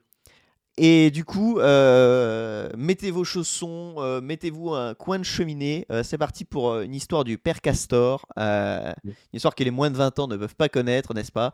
Comment j'ai découvert Akira? Pourquoi et comment? L'histoire de Akira en France. C'est parti. mon marque-page pile à la moitié du bouquin. Du coup, il faut savoir une chose de Akira, c'est que il fait partie de ce qu'on appelle la première vague manga en France. Euh. Oui, je sais. Je- On le refait s'en là pour. euh, on. Ah oui, je, je- le refais couper honte, c'est mort. Euh, enfin, en tout cas, de nos jours, on dit que Akira fait partie de la première vague et est même un, fait, est un des représentants de cette première vague de manga en France. Euh, le fait est qu'en fait, c'est un peu le cas, mais pas vraiment. euh, car la première vague manga en France, elle arrive surtout par la télé. C'est les animés qui vont arriver avec Récréa 2 et le Club Dorothée, euh, qui vont bah, balancer les animés japonais.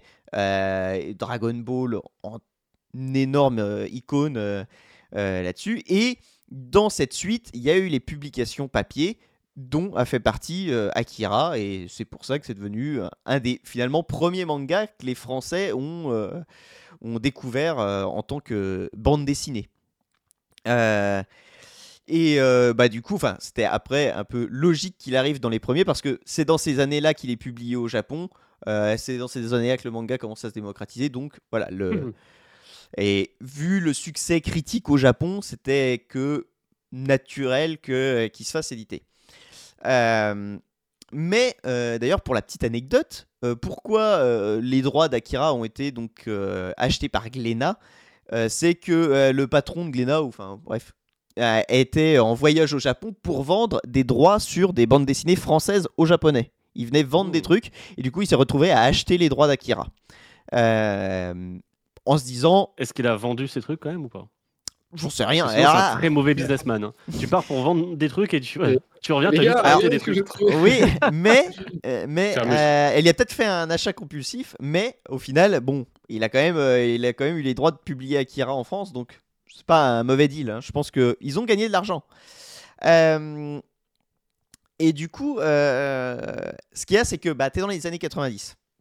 Et dans les années 90, pour vendre un manga en France, faut trouver un moyen de le faire, euh, de, le, de le faire accepter, quoi, parce que De faire Les- traduire déjà. les, les gens ne sont pas euh, habitués, ne, même ne lisent pas dans le sens de lecture japonais. Ça, ça, ça n'existe pas. Euh, et euh, du coup, faut trouver un moyen pour, bah, pour faire acheter cette euh, BD un peu spéciale. Bah, les premières étaient remises dans l'ordre de lecture. Mais. euh, alors, euh, euh, du coup, qu'est-ce que je disais hein? Tu veux peut-être lire mon sujet? Je me rappelle des éditions de Dragon Ball justement de Glénat qui étaient dans. Du coup, pour, euh, euh, éditer euh, Akira, Glénat choisit de s'appuyer sur l'adaptation états-unienne publiée en 88 par Epic, donc qui est une, une filiale de Marvel. Et euh, cette édition a la particularité bah, d'être mise en effet dans le sens de lecture occidentale, donc en mode miroir comme euh, Dragon Ball euh, à l'époque, donc vraiment quelque chose que, que, que tous les amateurs de manga adorent et apprécient. Et aussi parce que les, les, comment, euh, les Américains adorent la couleur dans leur bande dessinée. Du coup, la euh, série avait été colorisée. euh, Entier? Oui, oui, oui, entièrement en entier, par les Américains, sous la supervision de euh, Otomo. Donc, euh, c'est pas une colorisation vraie, euh, libre, genre en mode Balek. Après, elle a euh, cette colorisation, et évidemment, bah, effacé euh, certains traits du, euh, de l'artiste Ouais, parce que. Certains détails dans le jeu du noir et blanc. Exactement. mais toujours est-il que voilà, c'est quand même une colorisation officielle validée par, par l'auteur. Mais du coup, tu dis la traduction se base aussi sur la version américaine?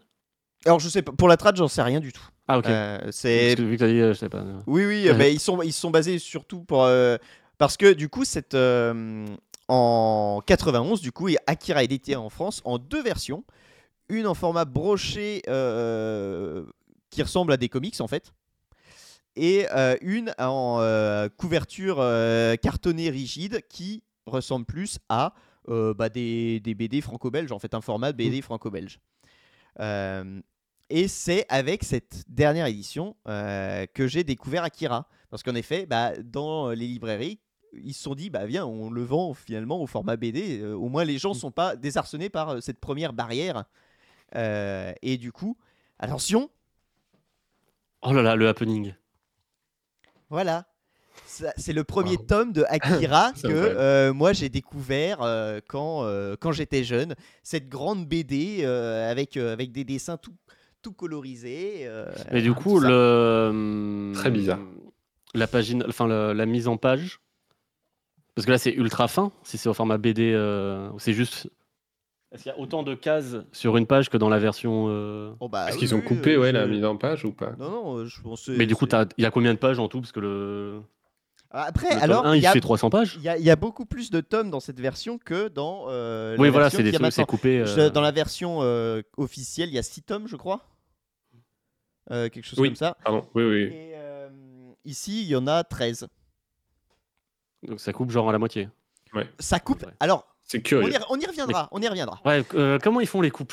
Euh, Ça, Et d'ailleurs, petit, euh, petit aparté rigolo, euh, ça ça m'a fait marrer de voir le parallèle qu'il y a eu entre le jeu vidéo japonais et le manga, qui du coup, pour être adapté en France, est passé par la case États-Unis en fait. Tu sais, bah, à l'époque, euh, on faisait les traductions à partir de l'anglais, euh, comme ça qu'on a eu les trades de, de, de plein de RPG charcutés parce que mal traduits en anglais, puis mal traduits en français à partir de l'anglais. Bon, du coup, bon bah. euh, le scénario de Nick. euh, D'ailleurs, si le sujet vous intéresse, je vous recommande fortement euh, tout un dossier de euh, Jérémy Le Pérec, le mec de FF World. Euh, Ah oui, Jérémy Carmarek. Oui, voilà. J'ai sorti mon gros truc de FF15 là.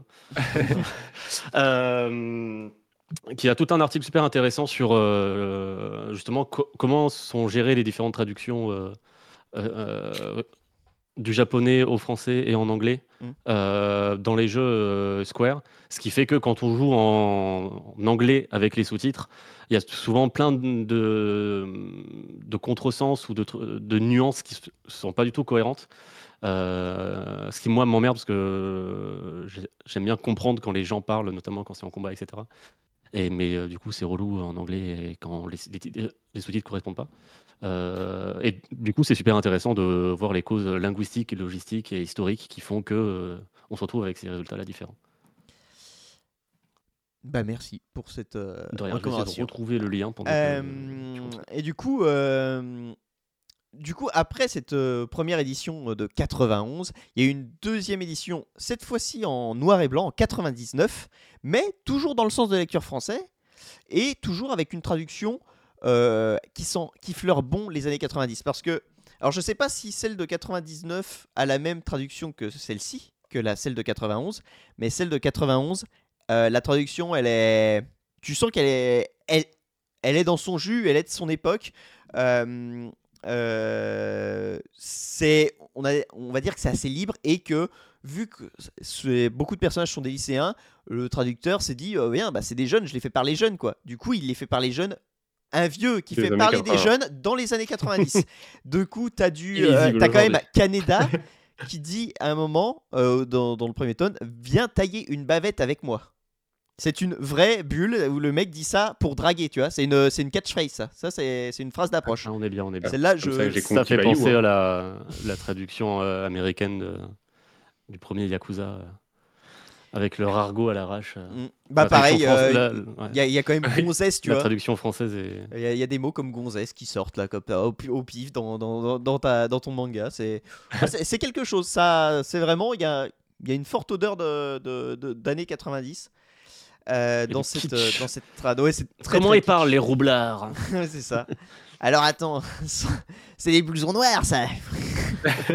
Alors, les beatniks Euh, et du coup, euh, ces deux adaptations, la, celle de 91 et de 99, ont aussi euh, l'inconvénient d'attaquer le dessin parce qu'ils vont euh, remplacer des textes euh, genre des enseignes de magasins, ils vont Oh. réécrire. Oh, on adore Euh, ça.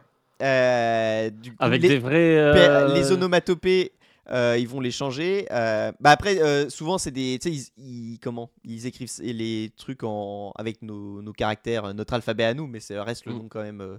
Euh, Oui, c'est la euh, traduction. C'est pas genre, euh, non, euh, il- c'est pas. un magasin high-tech par. euh. Euh, Chez Léon. Euh, donc, euh, donc voilà, ça, ça- vraiment, ça attaque le, le dessin pur et dur. Heureusement, entre 2016 et 2019, bah, il y a l'édition que vous avez montrée qui a été euh, publiée. Ah, Euh, parce que entre temps, le manga s'est vachement démocratisé. Euh, y a du, vous pouvez acheter vos mangas chez Carrefour. Donc, euh, euh, ils ont republié Akira plus proche de l'original, euh, avec euh, donc euh, le dessin pas, euh, pas tout défoncé euh, par euh, la traduction. Euh, et bref, bah, une édition contemporaine, euh, comme on s'attend de voir une, une édition de manga euh, euh, à l'heure actuelle. Oui, comme le dit Bayo, au moins, ils n'ont pas changé les, les noms. Ils auraient pu traduire. Oui, euh, Alors, alors anecdote, si on est là, euh, il y a deux personnages euh, dans euh, Akira. Il y, a un- il y a un mec qui s'appelle Kei et une fille qui s'appelle Kei. Pourquoi je les prononce pareil? Bah Parce que je ne sais pas en fait comment ça se prononce. Et en, euh, dans, dans, ma, dans ma version, bah, la fille c'est K-A-I et le mec c'est K-E-I. Du coup, Mais c'est pas toujours le cas, ça euh eh, il me semble que non. Euh, je suis pas certain. Euh, j'ai, j'ai- Ça j'ai- me dit un truc. Mais et alors en plus, des fois, des, des- en- en- alors quand t'as euh, Kaneda qui parle à Kei, qui lui parle de Kei, honnêtement, c'est. Oui. euh, tu lis le truc, tu fais. Attends, putain, c'est lequel? Et des- j'ai des- j'ai cru euh, voir à un moment l'orthographe même d'un des noms changé, d'un des deux noms changé. Donc là, t'es. Euh, comme dans, dans les deux premiers Yakuza, le chef du Tojo Club, ils ont changé son nom justement parce qu'il ressemblait beaucoup à un autre. Ah oui, oui, oui. Et sauf que au- dans le 3, il a un rôle super important d'un coup. Et ils ont remis son nom normal et en mode, Attends, quoi? Mais quoi? Qu'est-ce que quoi? Euh, mais du coup, pourquoi, pourquoi je vous parle euh, euh, Je vous ai fait tout un laïus sur euh, cette édition euh, 91 d'Akira éclatée au sol en couleur. Parce qu'on va faire un tirage au sort pour la remporter, l'édition d'or- de l'enfance de Fouane. Non. Qui a une Mais- valeur sentimentale de 20 000 euros. C'est exactement pour ça que je vous en parle, parce qu'elle a une valeur un expert. sentimentale. Euh, C'est-à-dire que moi, Akira, quand je l'ai découvert étant môme, d'ailleurs un peu trop jeune à mon avis pour découvrir Akira, hein, il y a des images qui me sont restées ans. en... qui me... Non, pas 4 ans, mais euh, c'est vrai que il y a, y, a, y a des images fortes dans Akira, donc euh, voilà, faut, faut quand même être un... pas un, un tout euh, jeune enfant pour, pour lire ça. Mais voilà, cette édition 91, aussi éclatée au sol qu'elle soit, moi je l'aime. C'est comme ça que j'ai découvert Akira. Euh, c'est complètement moins bien que bah, les éditions que vous avez. Euh, c'est pas l'œuvre originale quoi. Il faudrait d'ailleurs que je lise l'œuvre originale. Peut-être que je comprendrais mieux le scénario. Euh, mais euh, pour moi, Akira, c'est ça en fait. Et euh, et pour moi, Akira, c'est ce- ces gros bouquins avec ces immenses cases où Tetsuo se prend un giga laser sur la gueule, avec la moto rouge de Canada. Parce que oui, la moto, elle a toujours été rouge dans toutes les adaptations. Je retape dans le micro. Euh, mais moi, la moto, je, je la voyais rouge dans les cases. J'avais pas besoin d'imaginer ce rouge ou d'avoir vu une couverture euh, X ou Y. Non, la moto, elle était rouge. Et euh, elle était trop classe. Euh, Et, euh, dire que c'est un peu comme si tu avais découvert Demon's Souls avec le remake de Blue Point. Quoi. c'est un peu ça. C'est pas l'œuvre C'est- originale, c'est- mais. euh, c'est un peu ça. Euh, et Non, non, c'est pas bien ce que tu fais. non mais c'est terrible. Du coup, moi c'est vrai que c'est euh, quand j'ai vu sous mes yeux euh, ridés de trentenaire euh, dans une librairie en 2023 cette édition est à neuf. Je, je, je- en fait j'avais vu souvent Akira en rayon la nouvelle édition et ma réaction quand j'avais vu l'édition de Akira en noir et blanc, j'ai dit ben elle est où la couleur? Pourquoi ils ont enlevé la couleur de Akira alors que, évidemment, c'est l'inverse qui s'est passé. Mais pour moi, c'était, bah, attendez, euh, c'était mis en couleur, évidemment, il y avait de la couleur. Pourquoi enlever la couleur? C'est complètement con. Euh, euh, du coup, c'est voilà, c'est comme Demon Souls. Tu rejoues à l'original, tu fais, bah, pourquoi enlever tous ces reflets? Euh, Ils étaient trop classe et cette lumière là, c'était vraiment mieux. Euh, du coup, euh, et pourquoi enlever, pourquoi enlever la brume? Enfin, pourquoi Non, pourquoi mettre de la brume, pardon? Euh, et du coup, euh, du coup, voilà, pour moi, euh, Pour ceux c'est gens qui découvrent GTA San Andreas avec la GTA trilogie. euh, exactement. Silent Hill 2. Pourquoi il n'y a plus Troy Baker Pourquoi, le, pourquoi mon jeu il est joli? Mais, euh, mais du coup, voilà, euh, quand je l'ai vu cette édition et que j'ai appris qu'on pouvait la commander et acheter euh, une, des exemplaires neufs de cette édition, c'était ni une ni deux. J'ai sauté sur l'occasion et je les ai tous pris parce que bah, pour moi, Akira, c'est ça, malgré tout et malgré ce que je sais. Que... Puis malgré, en la relisant, en voyant la traduction, en me disant Oula, c'est. C'est bizarre quand même. Mais, eh ben voilà, c'est 14 tomes qui en représentent normalement 6. C'est un peu ma, ma Madeleine de Proust. euh, euh, c'est une énorme Puis Il y a un Madeleine côté de Proust. aussi, euh, ça remet vachement l'œuvre dans le contexte aussi de l'époque. quoi. Mm, mm. C'est vraiment un témoin de d'une époque où la France découvrait le manga et les éditeurs étaient en mode bon, on va leur amener ce truc, mais voilà, on va pas y aller mo- C'est ça, hein, c'était vraiment mollo, une, mollo. une moitié de. de C'est ça. Une, une petite Alors que euh, maintenant, euh, les ados se bouffent euh, euh, leur manga en scan le jour Mais- de la sortie. euh, Mm. Enfin, c'est devenu euh, le produit culturel le plus vendu en France. Et... que C'est je marrant trouve marrant, qu'au oui, final, cette approche un peu maladroite a fonctionné pour implanter le manga Mm, dans, Ouais. dans la culture Mais, mais c'est vrai que ce qui me fait. Ce qui est trop marrant, c'est qu'elle soit toujours disponible. Et d'un côté, je me dis, bah oui, parce que ça, ça, doit, la- ça doit avoir de la valeur aussi pour Glénat, euh, une valeur aussi sentimentale. Et de l'autre Ouais. côté, peut-être qu'ils peuvent continuer à l'écouler en mode non, c'est pas du manga, c'est de la BD japonaise. Mais je- en les fait, honnêtement, je pense qu'il y a eu une période où, Je- évidemment, elle était plus trouvable. Et je pense qu'en fait, c'est au moment où ils ont ressorti. En- en- en- mon- ça, c'est mon storytelling. J'ai aucune preuve, aucune source, rien. C'est vraiment une info club moutarde. Mais là, on est à 110% sur l'autoroute du bullshit. Euh, pour moi, je pense que, comme moi, quand j'ai vu Akira en noir et blanc, et les, la- donc l'édition euh, 2016-2019, euh, je me suis dit, bah. c'est bizarre, Bah, pourquoi, il y a ridicule. plus, pourquoi c'est plus en couleur? Et Ils vendent Je- Tintin en noir et blanc ah Non, mais tu vois, et, et, euh, et, et je pense qu'ils si. ont. Oui, Tintin chez les soviets, il est en noir et blanc. Mais je pense qu'il y a eu euh, peut-être une vague de trentenaires qui a dit, euh, qui a dû, euh, tu vois, s'exprimer euh, vers Glénat en disant, bah euh, pourquoi euh, Akira, c'est moi euh, les BD quand j'étais petit, elles étaient en couleur, tu vois. Et je, dans ma tête, c'est vraiment euh, Glénat qui se dit, bah, quand il y a un public, viens. euh, on les ressort, de toute façon ça nous coûte rien. euh, euh, S'ils sont assez cons pour les repayer, euh, parce que pff, en plus, oh, c'est, oh, je pense que le tarif là, hmm, oh, pour une édition qui est pas ouf, c'est, enfin pas ouf. En plus, je dis ça. Alors attends, Il faudrait, faudrait comparer euh, la valeur euh, avec euh, l'inflation. euh, disons que tome. la, la, voilà, tout ce que j'ai dit, le dessin qui est attaqué, euh, la traduction un peu éclatée au sol et tout, c'est euh, nul. Ouf. Ceci étant dit, les objets sont entre guillemets de qualité, tu vois. Bah, Bah, c'est si une c'est qualité couverture. Oui. c'est voilà, c'est une couverture, rigide, c'est est du bien. papier glacé, euh, voilà, c'est l'objet est euh, totalement ok. Euh, c'est bien plus qualitatif qu'un manga classique. Bah, on connaît tous la qualité du papier des mangas, sur- pour ça que surtout vendu. chez Glénat. D'ailleurs, je crois, je crois que c'est bien, bien. ils prennent bien du papier à chiottes pour pour imprimer. Où tu vois bien le, le dos de l'autre page quand Ouais. tu tiens la tienne. Tu t'auto spoil. Euh, Ça, c'est vraiment continuer, c'est super. Euh, mais du coup, voilà. euh, je pense que vraiment, il y a eu beaucoup de gens qui ont dû leur dire Bah non, mais Akira, c'est en couleur. Du coup, ils ont dû se dire Bah viens, argent gratuit. Et vrai. voilà. Ça, pour le coup. Euh, ça, c'est. Je, je pense que la raison que ce soit encore trouvable, c'est là. Euh, après, on les voit pas beaucoup en rayon de librairie. En fait, j'étais quand je les ai vus en rayon, c'était dans une librairie à La Rochelle. J'ai vu les trucs, j'ai fait. Euh. On a demandé euh, au libraire, on a fait mais ça se vend et tout. Il fait oui oui c'est commandable, on les a pas tous, mais si vous voulez les commander et tout, on peut les avoir quand on veut. Euh, Oui, c'est marrant qu'ils aient ré- réédité ça, parce que comme dit Bayou, les, les éditions Dragon Ball euh, Ouais. euh, Pastel, là, il n'y en a plus. Et je suis sûr que s'ils les ressortiraient, mais les, les gens se rueraient dessus. Et il y en a tellement qui ont découvert ça avec ce, Mm. cet objet-là, euh, avec ces, ces petites couvertures aux petites couleurs, machin. et, euh, Ouais. Même Après- si l'objet en lui-même est beaucoup mo- moins Voilà. éloigné et- d'un et- manga truc.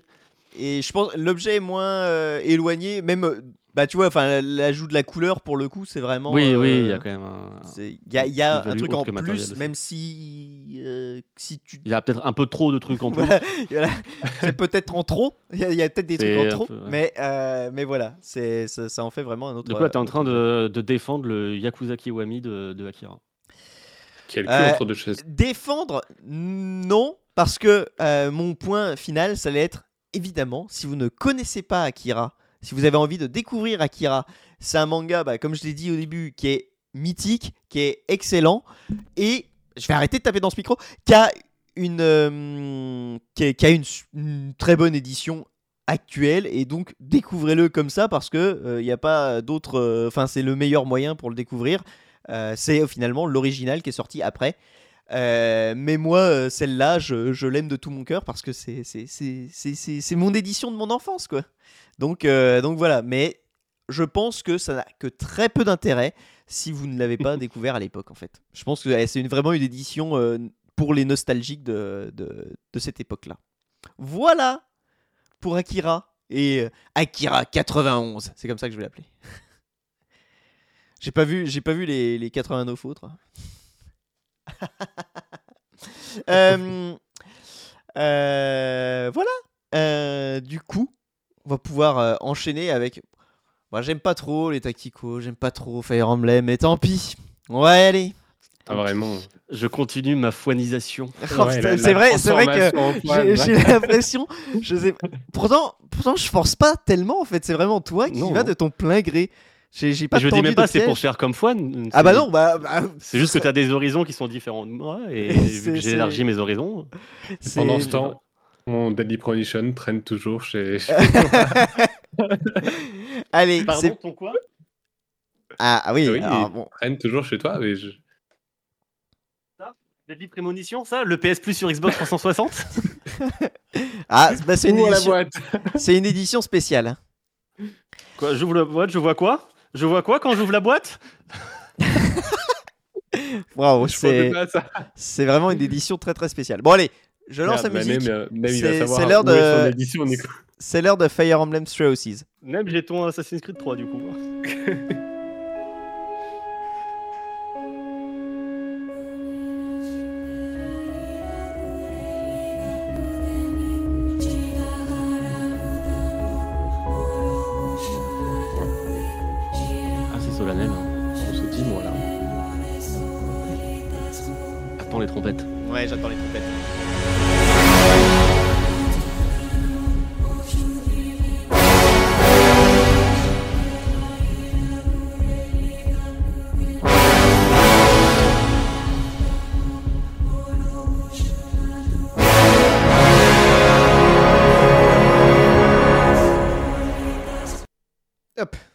Parce que. Waouh la coupure. Ah oui, euh, Ouais, ah, ouais. j'ai pas fait de fondu enchaîné. Hein. C'est rude.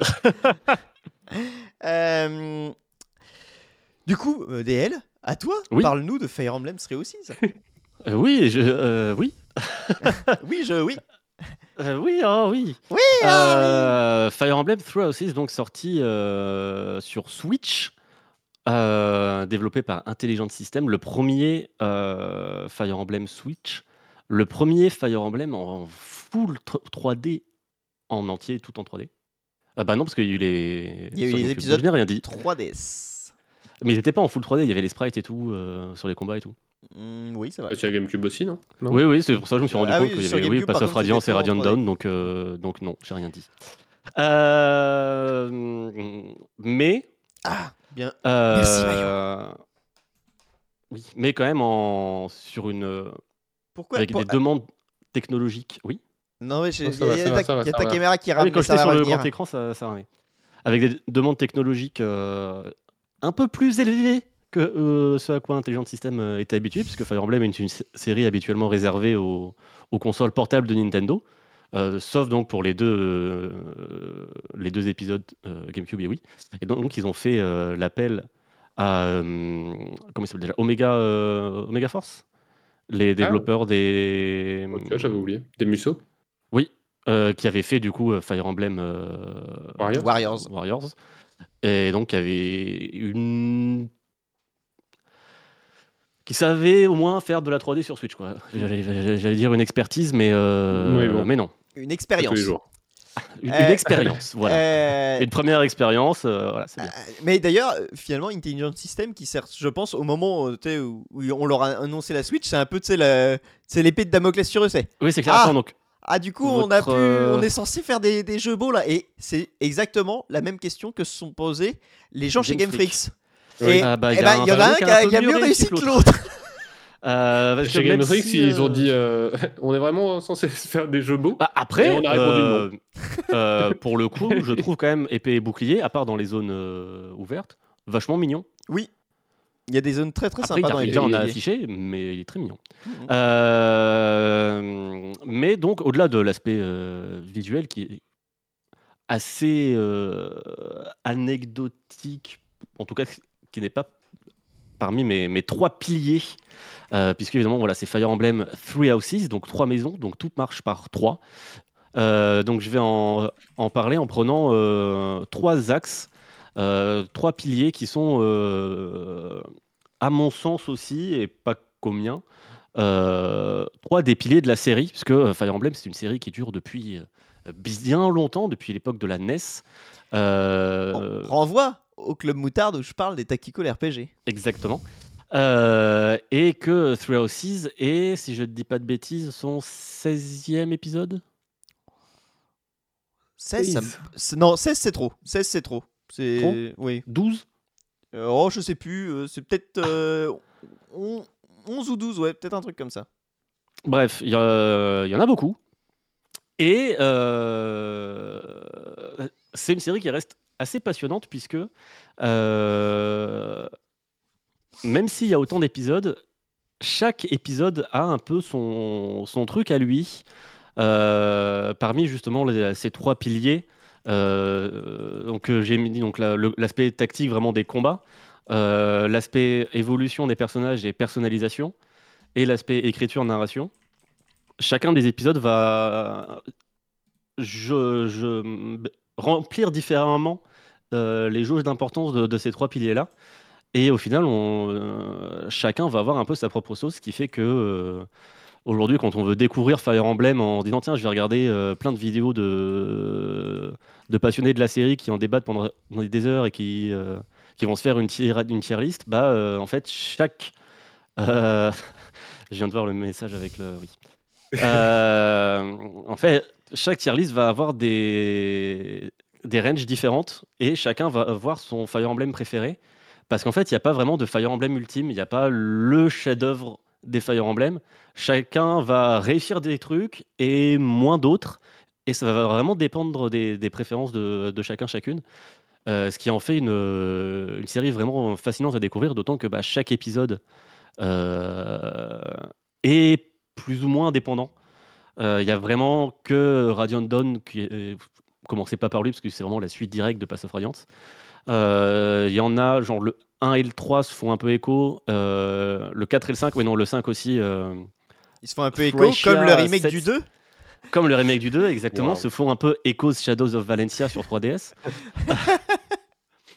Mais oui, il y a vraiment que donc euh, le Fire Emblem 4, Genealogy of the Holy War, et Fire Emblem 5, Thracia 776 qui se font suite, euh, et euh, Radiant Dawn et Pass of Radiance. Je vois là, euh, Fouad qui est en train de se dire Putain, qu'est-ce qu'il est beau, Damien. Euh, mais du coup, sinon, vous pouvez prendre à peu près n'importe quel Fire Emblem, le lancer et voir ce qui vous plaît et commencer un peu une série de. Par élimination de OK, j'ai bien aimé ça. Quel jeu va mettre Mm. plus en avant ça? Ah, tiens, dans ce jeu, il y a telle mécanique qui a l'air intéressante. Tac, tac, tac, tac. C'est quelque chose que j'ai compris aussi, euh, pas en y jouant, mais en voyant justement le dernier là, qui est sorti, je sais plus comment il s'appelle. Engage. Tout le monde a à peu près s'accordé pour dire ouais, l'histoire est vraiment nulle à chier. Et euh, c'était super. Et du Les- suis les là, combats ah sont oui, trop cool, ouais. que euh, voilà, c'est- Il y effectivement, a des trucs à revoir. ouais. Oui, oui. Euh, Oui. Donc il y, a un truc aussi quand tu te lances dans un Fire Emblem, voir un peu dans quelle catégorie il est, euh, pour savoir un peu à quoi s'attendre. Euh, du coup, Three Houses, euh, lui est le Fire Emblem le plus vendu. et je pense que c'est clairement l'un de ceux qui réussit le mieux ces trois axes. Même s'il n'est pas parfait, évidemment, parce que c'est un Fire Emblem et qu'il ne peut pas être parfait, et qu'on trouvera toujours des, des ch- choses à redire. Euh, mais du coup, euh, je vais commencer donc par parler de, de son pilier pense. tactique. Je pense que Nem est dans le chat à écouter ça, alors qu'il n'a- pas écouté Batman. C'est vrai. Euh, mais il y a Zeljus, donc euh, voilà, ça me fait plaisir de savoir que je parle à, à- à deux experts de Fire Emblem qui Des pourront me reprendre connoisseurs. si je dis des conneries. Euh, donc, Fire Emblem est donc une, série de tactical RPG euh, qui vont euh, qui vont se jouer principalement donc sur des cartes euh, vues de dessus. Globalement, une carte de Fire Emblem, c'est un gros carré avec à l'intérieur des petits carrés. Euh, et chaque petit carré, ça va être bah, ton unité qui va pouvoir se déplacer. Et ça peut aussi être du terrain, donc des murs ou des biomes de terrain, entre guillemets, comme par exemple de- des buissons. Euh, qui vont euh, faire en sorte que euh, quand tu as une unité qui est dans un buisson ou dans une forêt, tu vas avoir plus d'esquive. Parce qu'évidemment, c'est plus compliqué de tirer à l'arc sur quelqu'un qui est au milieu d'une forêt que au milieu d'une plaine vide. Ça, ça fait sens. Et donc l'aspect tactique de Fire Emblem va se jouer sur les déplacements, principalement puisque chaque unité va pouvoir se déplacer donc, sur cette case, euh, sur ces, euh, ces cases-là, pas en diagonale, attention, Euh, c'est important. Et il y a un truc qui, rend le placement très important, c'est que tu vas pouvoir te déplacer et les attaques ont une zone d'effet pour les unités à distance. Et pour les unités corps à corps, bah, c'est la case juste à côté. Et euh, donc, il va falloir faire ga- gaffe au fait que euh, de ne pas se rendre vu- vulnérable au déplacement d'une unité ennemie euh, pendant le tour des ennemis. Euh, c'est là où Fire Emblem Through euh, je crois que c'est lui hein, qui rajoute ça, les lignes d'attaque des ennemis. Mm. Je sais pas si c'est lui ou Echoes, je crois que c'est lui. Honnêtement, je pas sais plus. Echoes. Mais ça me, pa- Et ça c'était me parle pas, dans 3DS, Echoes. Euh, donc ça doit être lui qui rajoute ça. Et c'est un confort de ouf. euh, où en gros, quand tu vas placer ton. Quand tu vas préparer le déplacement de ton unité, avant de la valider, tu vas voir euh, des lignes partir des ennemis qui pourront potentiellement t'attaquer le tour suivant. Euh, des lignes qui partent un peu comme dans FF12 ou dans FF14, là, avec les, les lignes d'aggro.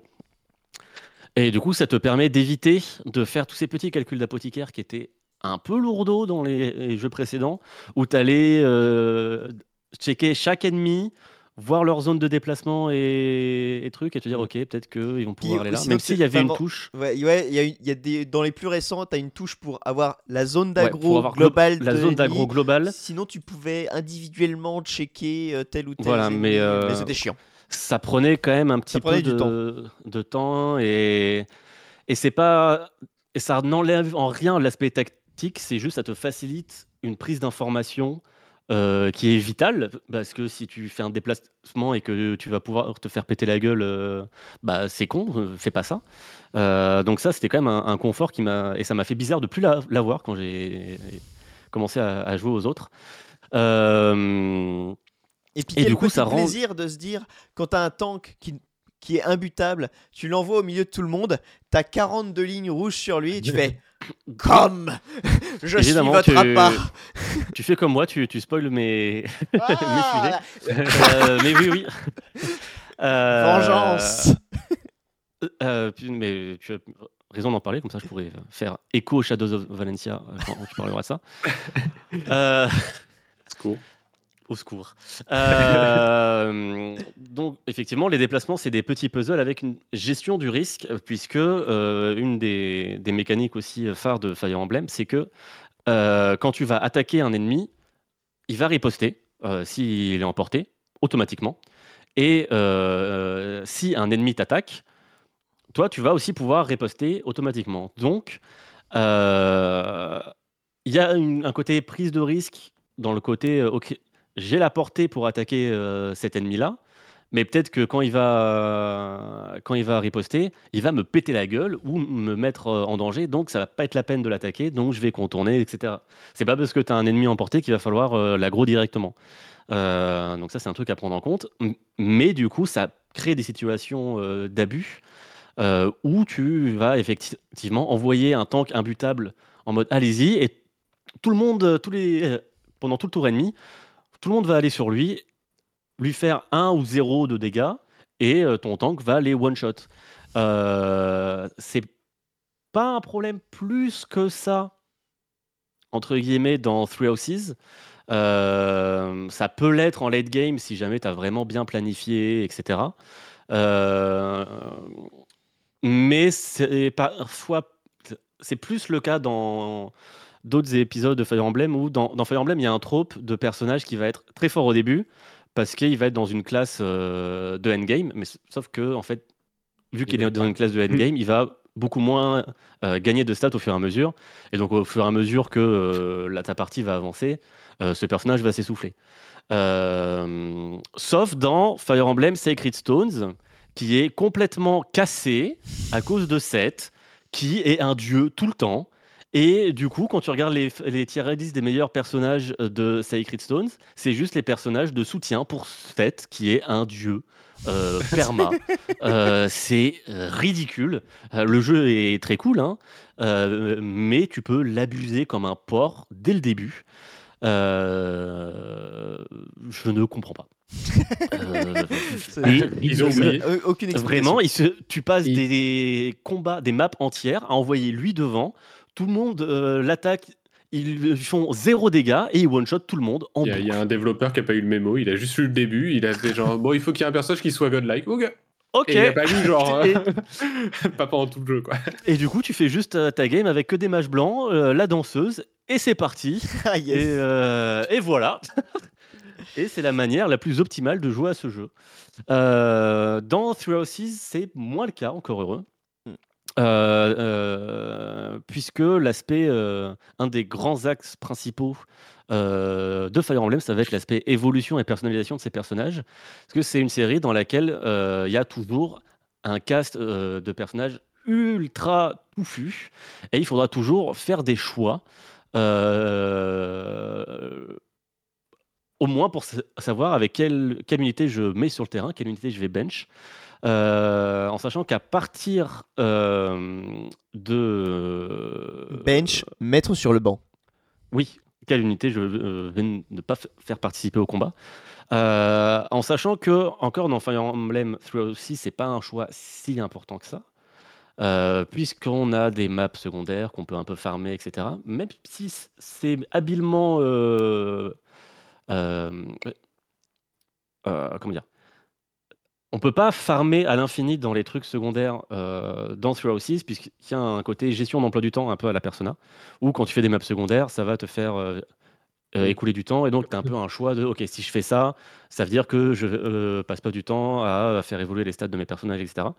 Alors que ce qui est un moyen un peu euh, assez habile de masquer la possibilité de power farm qu'on pouvait faire notamment bah, dans donc, Sacred Stones Dans Sacred et dans Stone. les épisodes 3DS, euh, qui ont la particularité d'avoir une euh, world map. Sauf Et dans le- Conquest. De quoi ce Conquest Euh, Conquest, la version difficile de Fire Oui, Emblem oui, oui, euh, oui, Fates, auquel j'ai joué. eh ben, tu t'as pas de. t'as Ah oui, il pas y a la world map, et oui, tu as juste des. T'as- C'est chapitre en chapitre comme les vieux. Il y a des c'est chapitres pour ça qu'il secondaires, est, mais pour ça qu'il est dur en fait. Mm. C'est que tu ne peux pas farm. Voilà, et parce qu'à la base, Fire Emblem, on ne peut on ne pouvait pas farm. C'est vraiment que donc euh, Sacred Stone, donc le huitième épisode, Mm. euh, qui a amené cette map-là. En plus, il y avait aussi euh, une tour sur laquelle on pouvait farmer à l'infini. Il y avait euh, donc une map un peu à la comme la world map dans Mario World par exemple, où de temps en temps il y avait des ennemis qui repopaient dans d'anciennes cartes que tu as fait dans un ancien niveau et tu pouvais y revenir et pouvoir farm comme un porc. Euh, ce qui enlève une grosse partie euh, stratégie et tactique des combats. Euh, puisque avant, dans un Fire Emblem classique, entre guillemets, je ne dis pas que c'est pas bien, que c'est bien ou pas, encore une fois, c'est pas un jugement de valeur, c'est une autre proposition. Dans un Fire Emblem classique, pour évoluer son personnage, son seul moyen de gagner de l'XP, c'est en combat. Et parfois, quand tu te retrouves avec une unité que tu aimes bien, qui a des gros potentiels d'évolution, euh, bah, il va falloir se débrouiller pour que bah, justement ce personnage qui a un beau potentiel d'évolution, il faut le faire évoluer. Sauf qu'au début, il est tout nul. Et, et donc, il va falloir mettre un peu des stratégies pour que ce- cette unité prenne de l'XP, en sachant que le moyen le plus efficace de euh, faire prendre de l'XP à une unité, c'est de lui faire donner le dernier coup hein, sur un ennemi. C'est pour ça qu'il y a ces unités euh, un peu fortes au début qui te permettent un peu d'affaiblir euh, les unités ennemies pour que toi, tu arrives avec ton, ton petit paysan euh, qui met des coups à 3 et qui viennent mettre les trois derniers coups. Euh, les, trois, les trois HP restants pour qu'ils prennent tout l'XP pour lui pour qu'il puisse évoluer. Euh, mais ça fait prendre du risque. euh, parce que bah, tu prends le risque à n'importe quel moment, ton unité euh, fragile que tu veux pexer, ben, elle meurt. Et la mort dans Fire Emblem, elle est définitive. Jusqu'à. C'est sur DS, l'épisode qui est jamais sorti euh, chez nous. Euh, remake du Mis- 3, je crois. Euh, qui est Oui. ajouté la possibilité de se défaire de ce mode-là. Ce que je ne recommande pas. Mm. Euh, pas pour faire le, le puriste ou quoi, parce que je suis pas du tout un puriste, j'ai découvert Fire Emblem il y a 4 mois. Euh, c'est juste que, en fait, c'est Oui, ça, fait qui donne le sel au jeu. oui. Mm, Exactement. Et, les jeux sont pensés avec ça en fait, et vont pas. C'est pas si punitif que ça entre guillemets de perdre une unité en combat, parce que bah t'as plein d'unités en fait, et t'as si en fait si tu perds personne en combat, limite tu t'emmerdes parce que t'as plein d'unités que tu vas jamais faire évo- évoluer, dont tu vas jamais t'occuper, parce que c'est un peu des unités doublons. Tu vas avoir euh, 3-4 archétypes de mage blanc, 3-4 archétypes de chevalier wyvern. Et en fait, si tu perds personne, bah, euh, les trois quarts du cast, tu vas jamais les voir. Et tu vas pas avoir ce, ce côté un peu euh, putain, j'ai perdu lui, machin, il faut que. Et c'est là où le, le jeu devient assez kiffant, assez rigolo et, et où ça, ça va te créer aussi des, des histoires. D'autant que tu vas t'attacher aux personnages par leur gameplay, par leur fonction qui t'amène, mais aussi par leur écriture. Euh, parfois, tu vas t'attacher à eux. Euh, euh, c'est là, je trouve, où euh, Zero Seas euh, réussit bien. Euh, apparemment, les épisodes euh, justement de GameCube Wii euh, sont très très bien écrits. Faudrait que je les fasse pour ça. Le premier GameCube, euh, j'avais juste fait le, le- le tout début, mais enfin les, les 3-4 premières heures, et c'était Mm. assez cool. euh, Mm. pour les persos, j'aimais bien. Bah, c'est un bon ouais, et- pour les persos, euh, c'est le diptyque. Et donc, Thrill Seas, le jeu qui nous intéresse aujourd'hui, euh, réussit vachement bien ça. Au début, il m'a un peu fait flipper.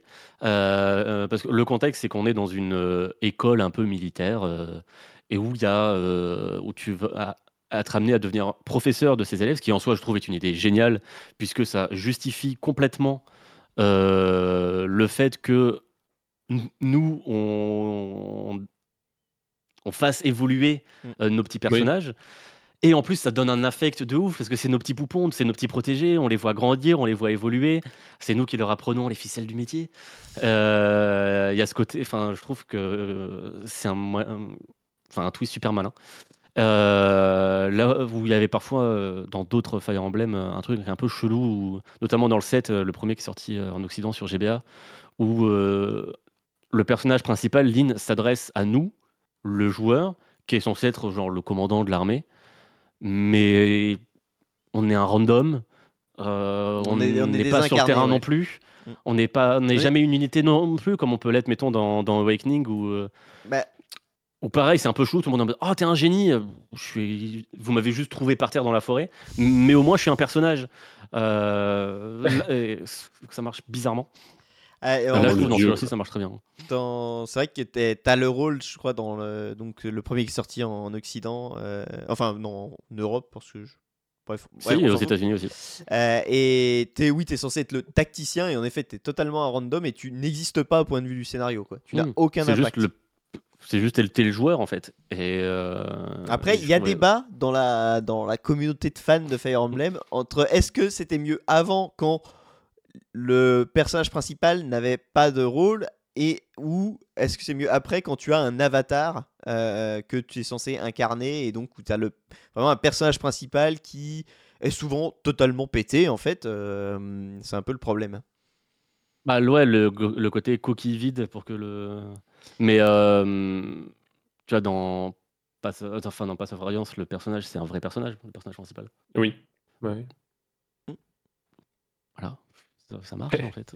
On peut raconter une histoire de ce personnage. Oui, mais c'est- euh. non, non, mais moi je suis d'accord avec ça. le- C'est ça, tu, tu, tu peux reprendre une unité classique et puis voilà, ne pas euh, mettre euh, des trucs. Mais euh, depuis, vraiment, il y a eu un, un, un- un- Un schisme. un- oui, un schisme exactement. Au moment où tu tu, personnalises un peu ton, ton avatar Mm. et euh, où t'as vraiment où c'est censé être toi, alors que bah, quand tu joues Ike, tu joues Ike quoi. Oui, voilà. et- C'est le, le, le, le côté coquille vide est un peu euh, voilà. Il y y a débat.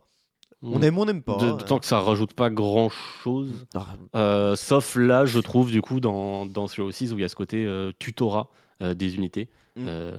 qui est très chouette. Et donc, du coup, oui, on, on arrive dans, dans, dans cette école, on se retrouve projeté prof. Il y a trois classes, trois maisons, les trois maisons éponymes.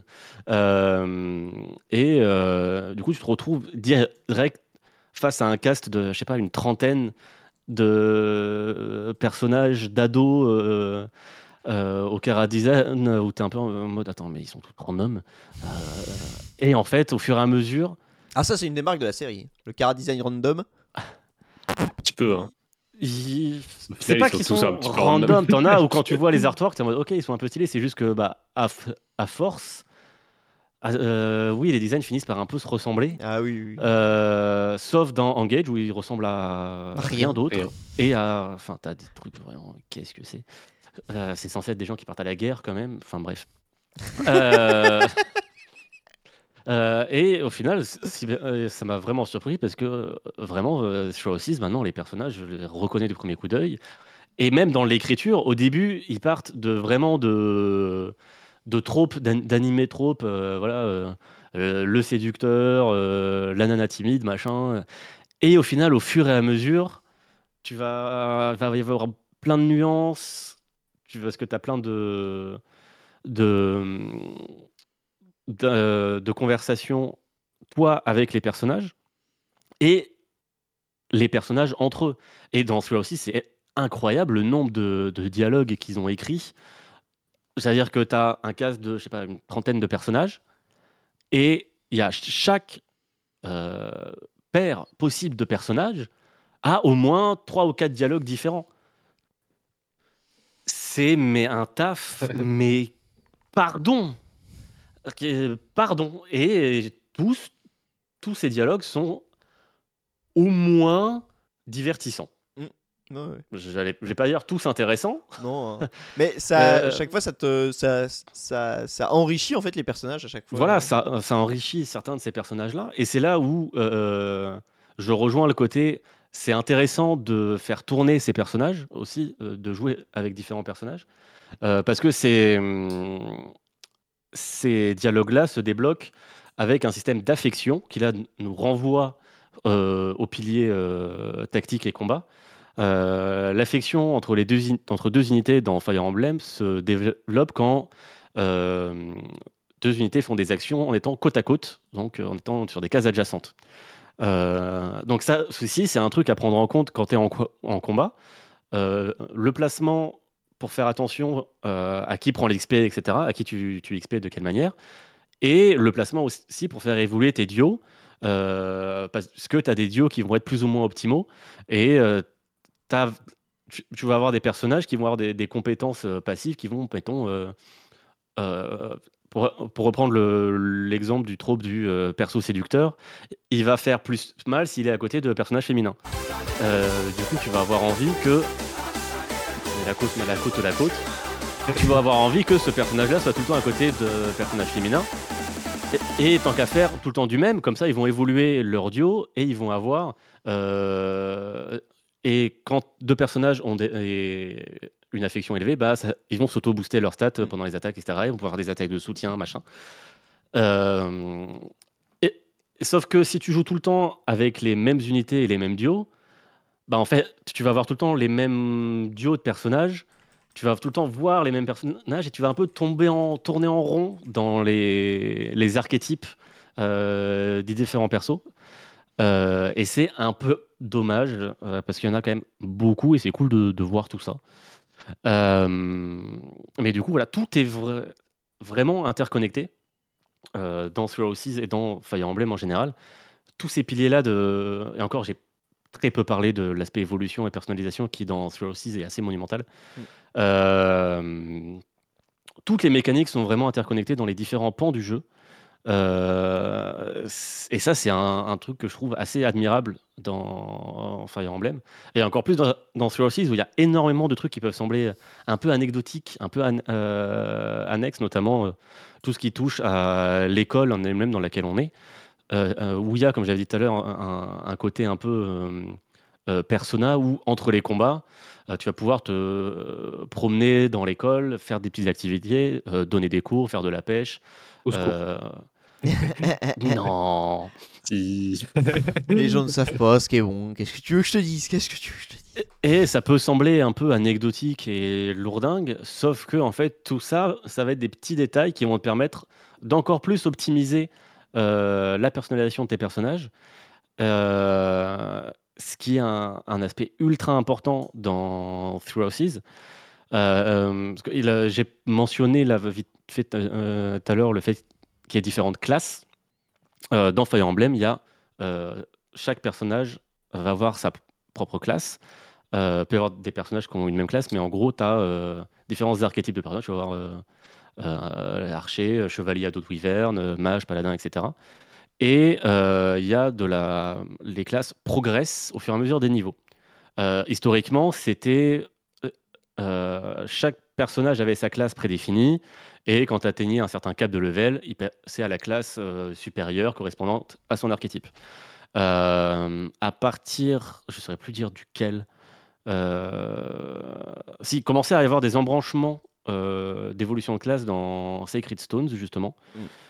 Ou à partir des. C'était tou- toujours, tu avais un personnage qui avait telle classe, et à tel niveau précis, tu pouvais euh, choisir, en gros, un embranchement de deux de classes, ce qui donnait après euh, un autre petit embranchement.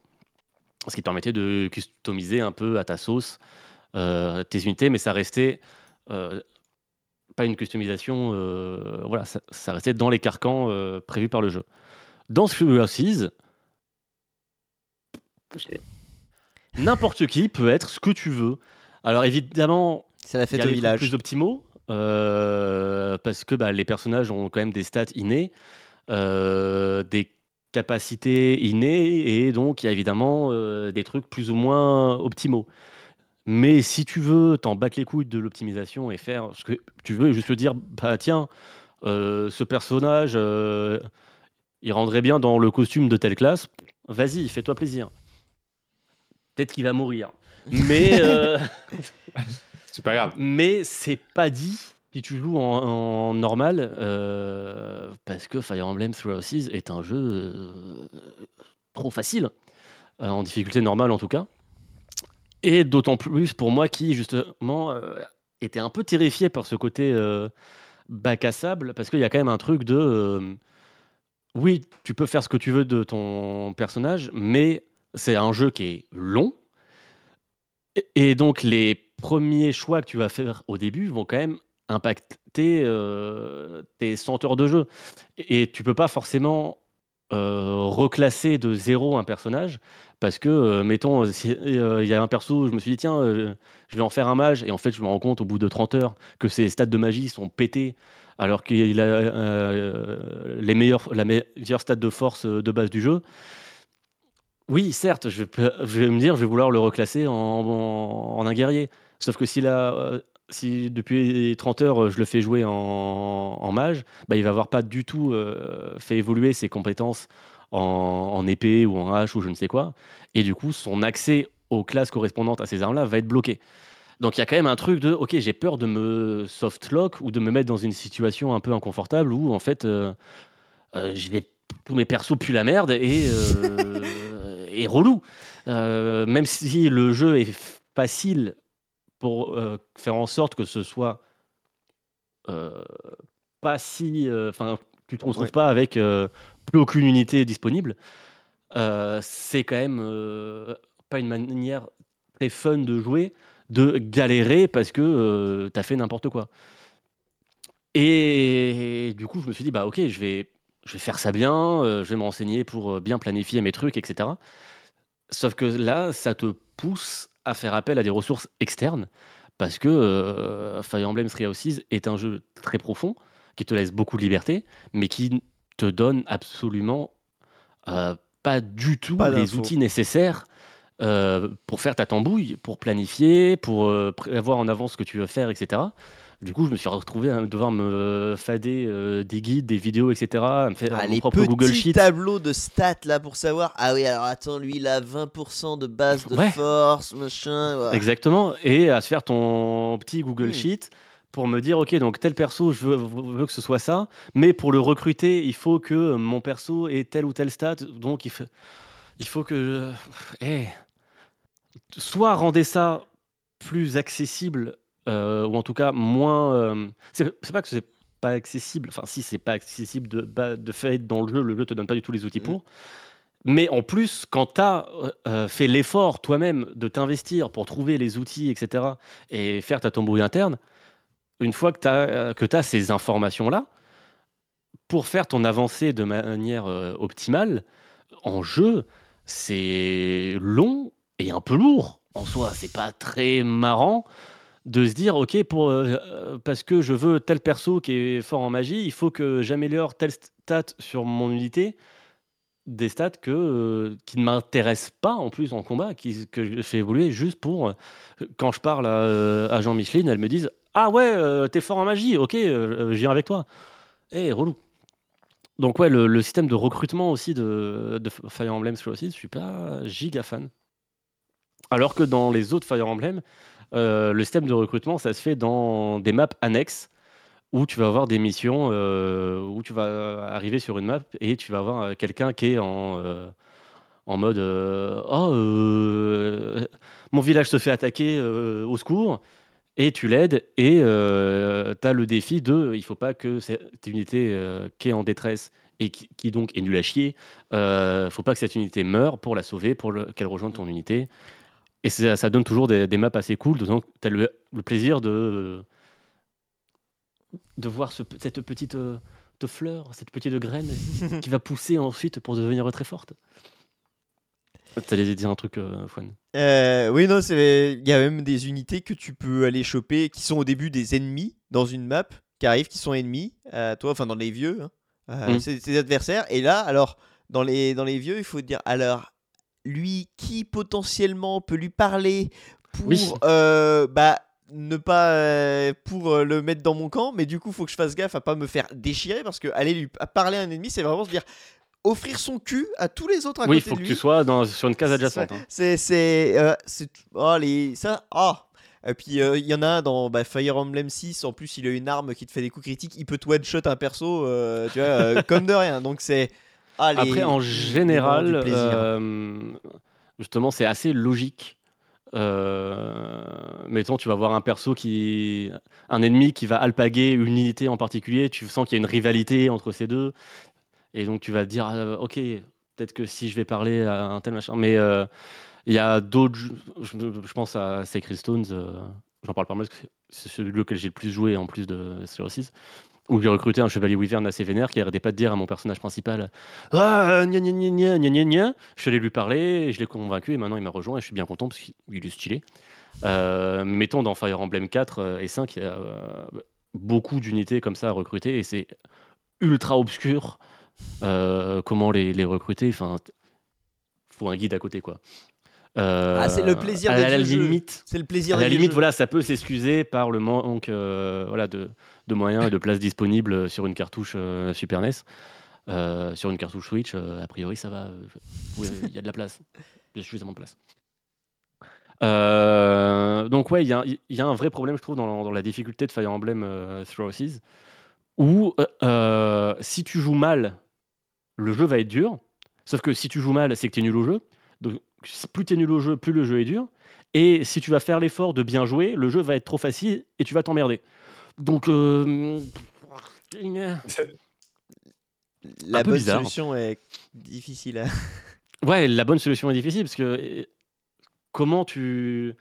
À, à moins de faire un système de difficulté ad- adaptative, ce qui existe dans plein de jeux et qui fonctionne dans plein de jeux.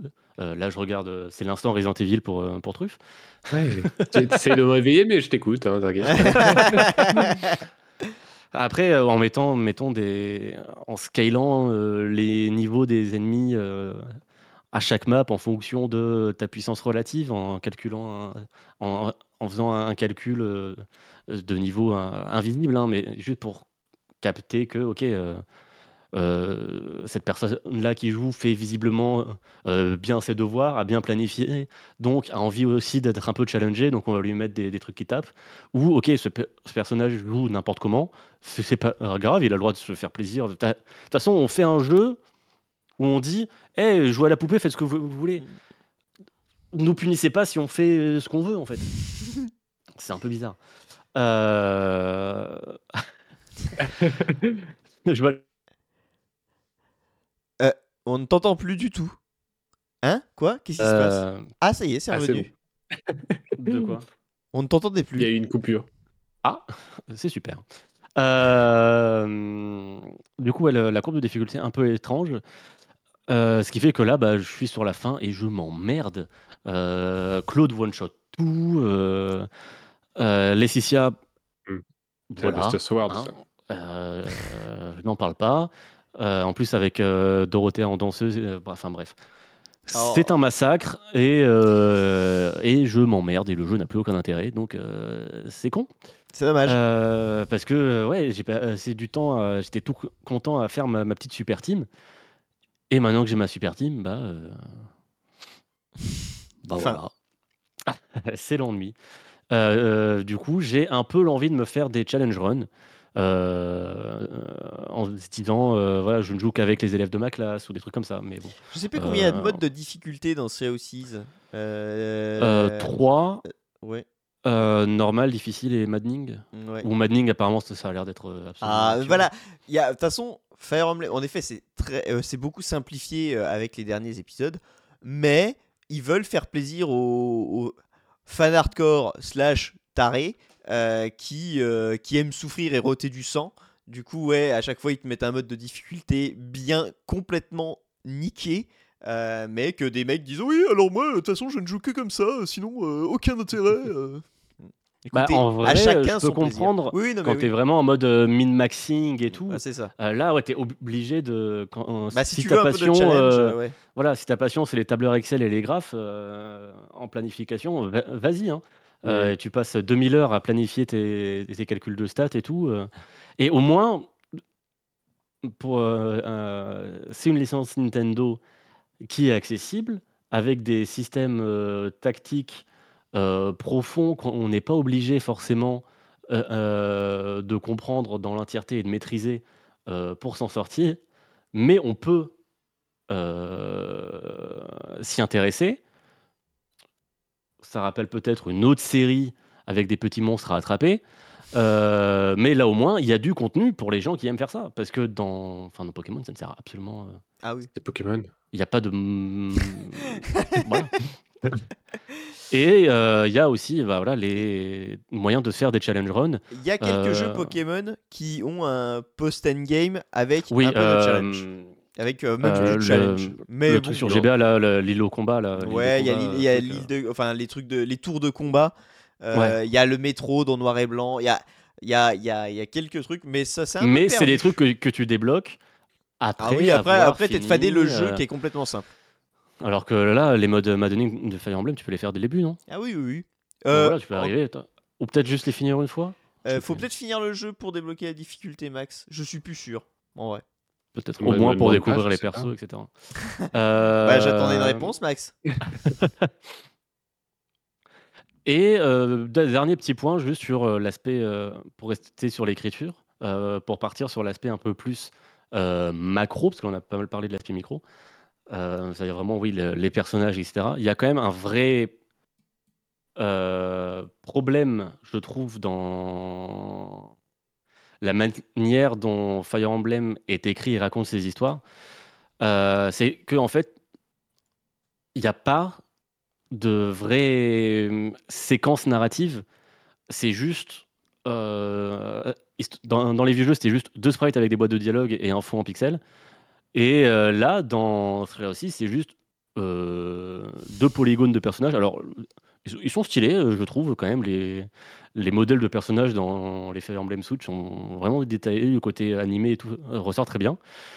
Sur, c'est vraiment juste, dans sur le site, tu as deux polygones de perso sur un fond très mal foutu, on dirait un, miroir de Deus Ex Mankind Divided, et juste qui parle de manière fixe, parce que de toute façon, tu peux pas leur demander euh, d'avoir des animations ultra précises et tout, tellement il y en a.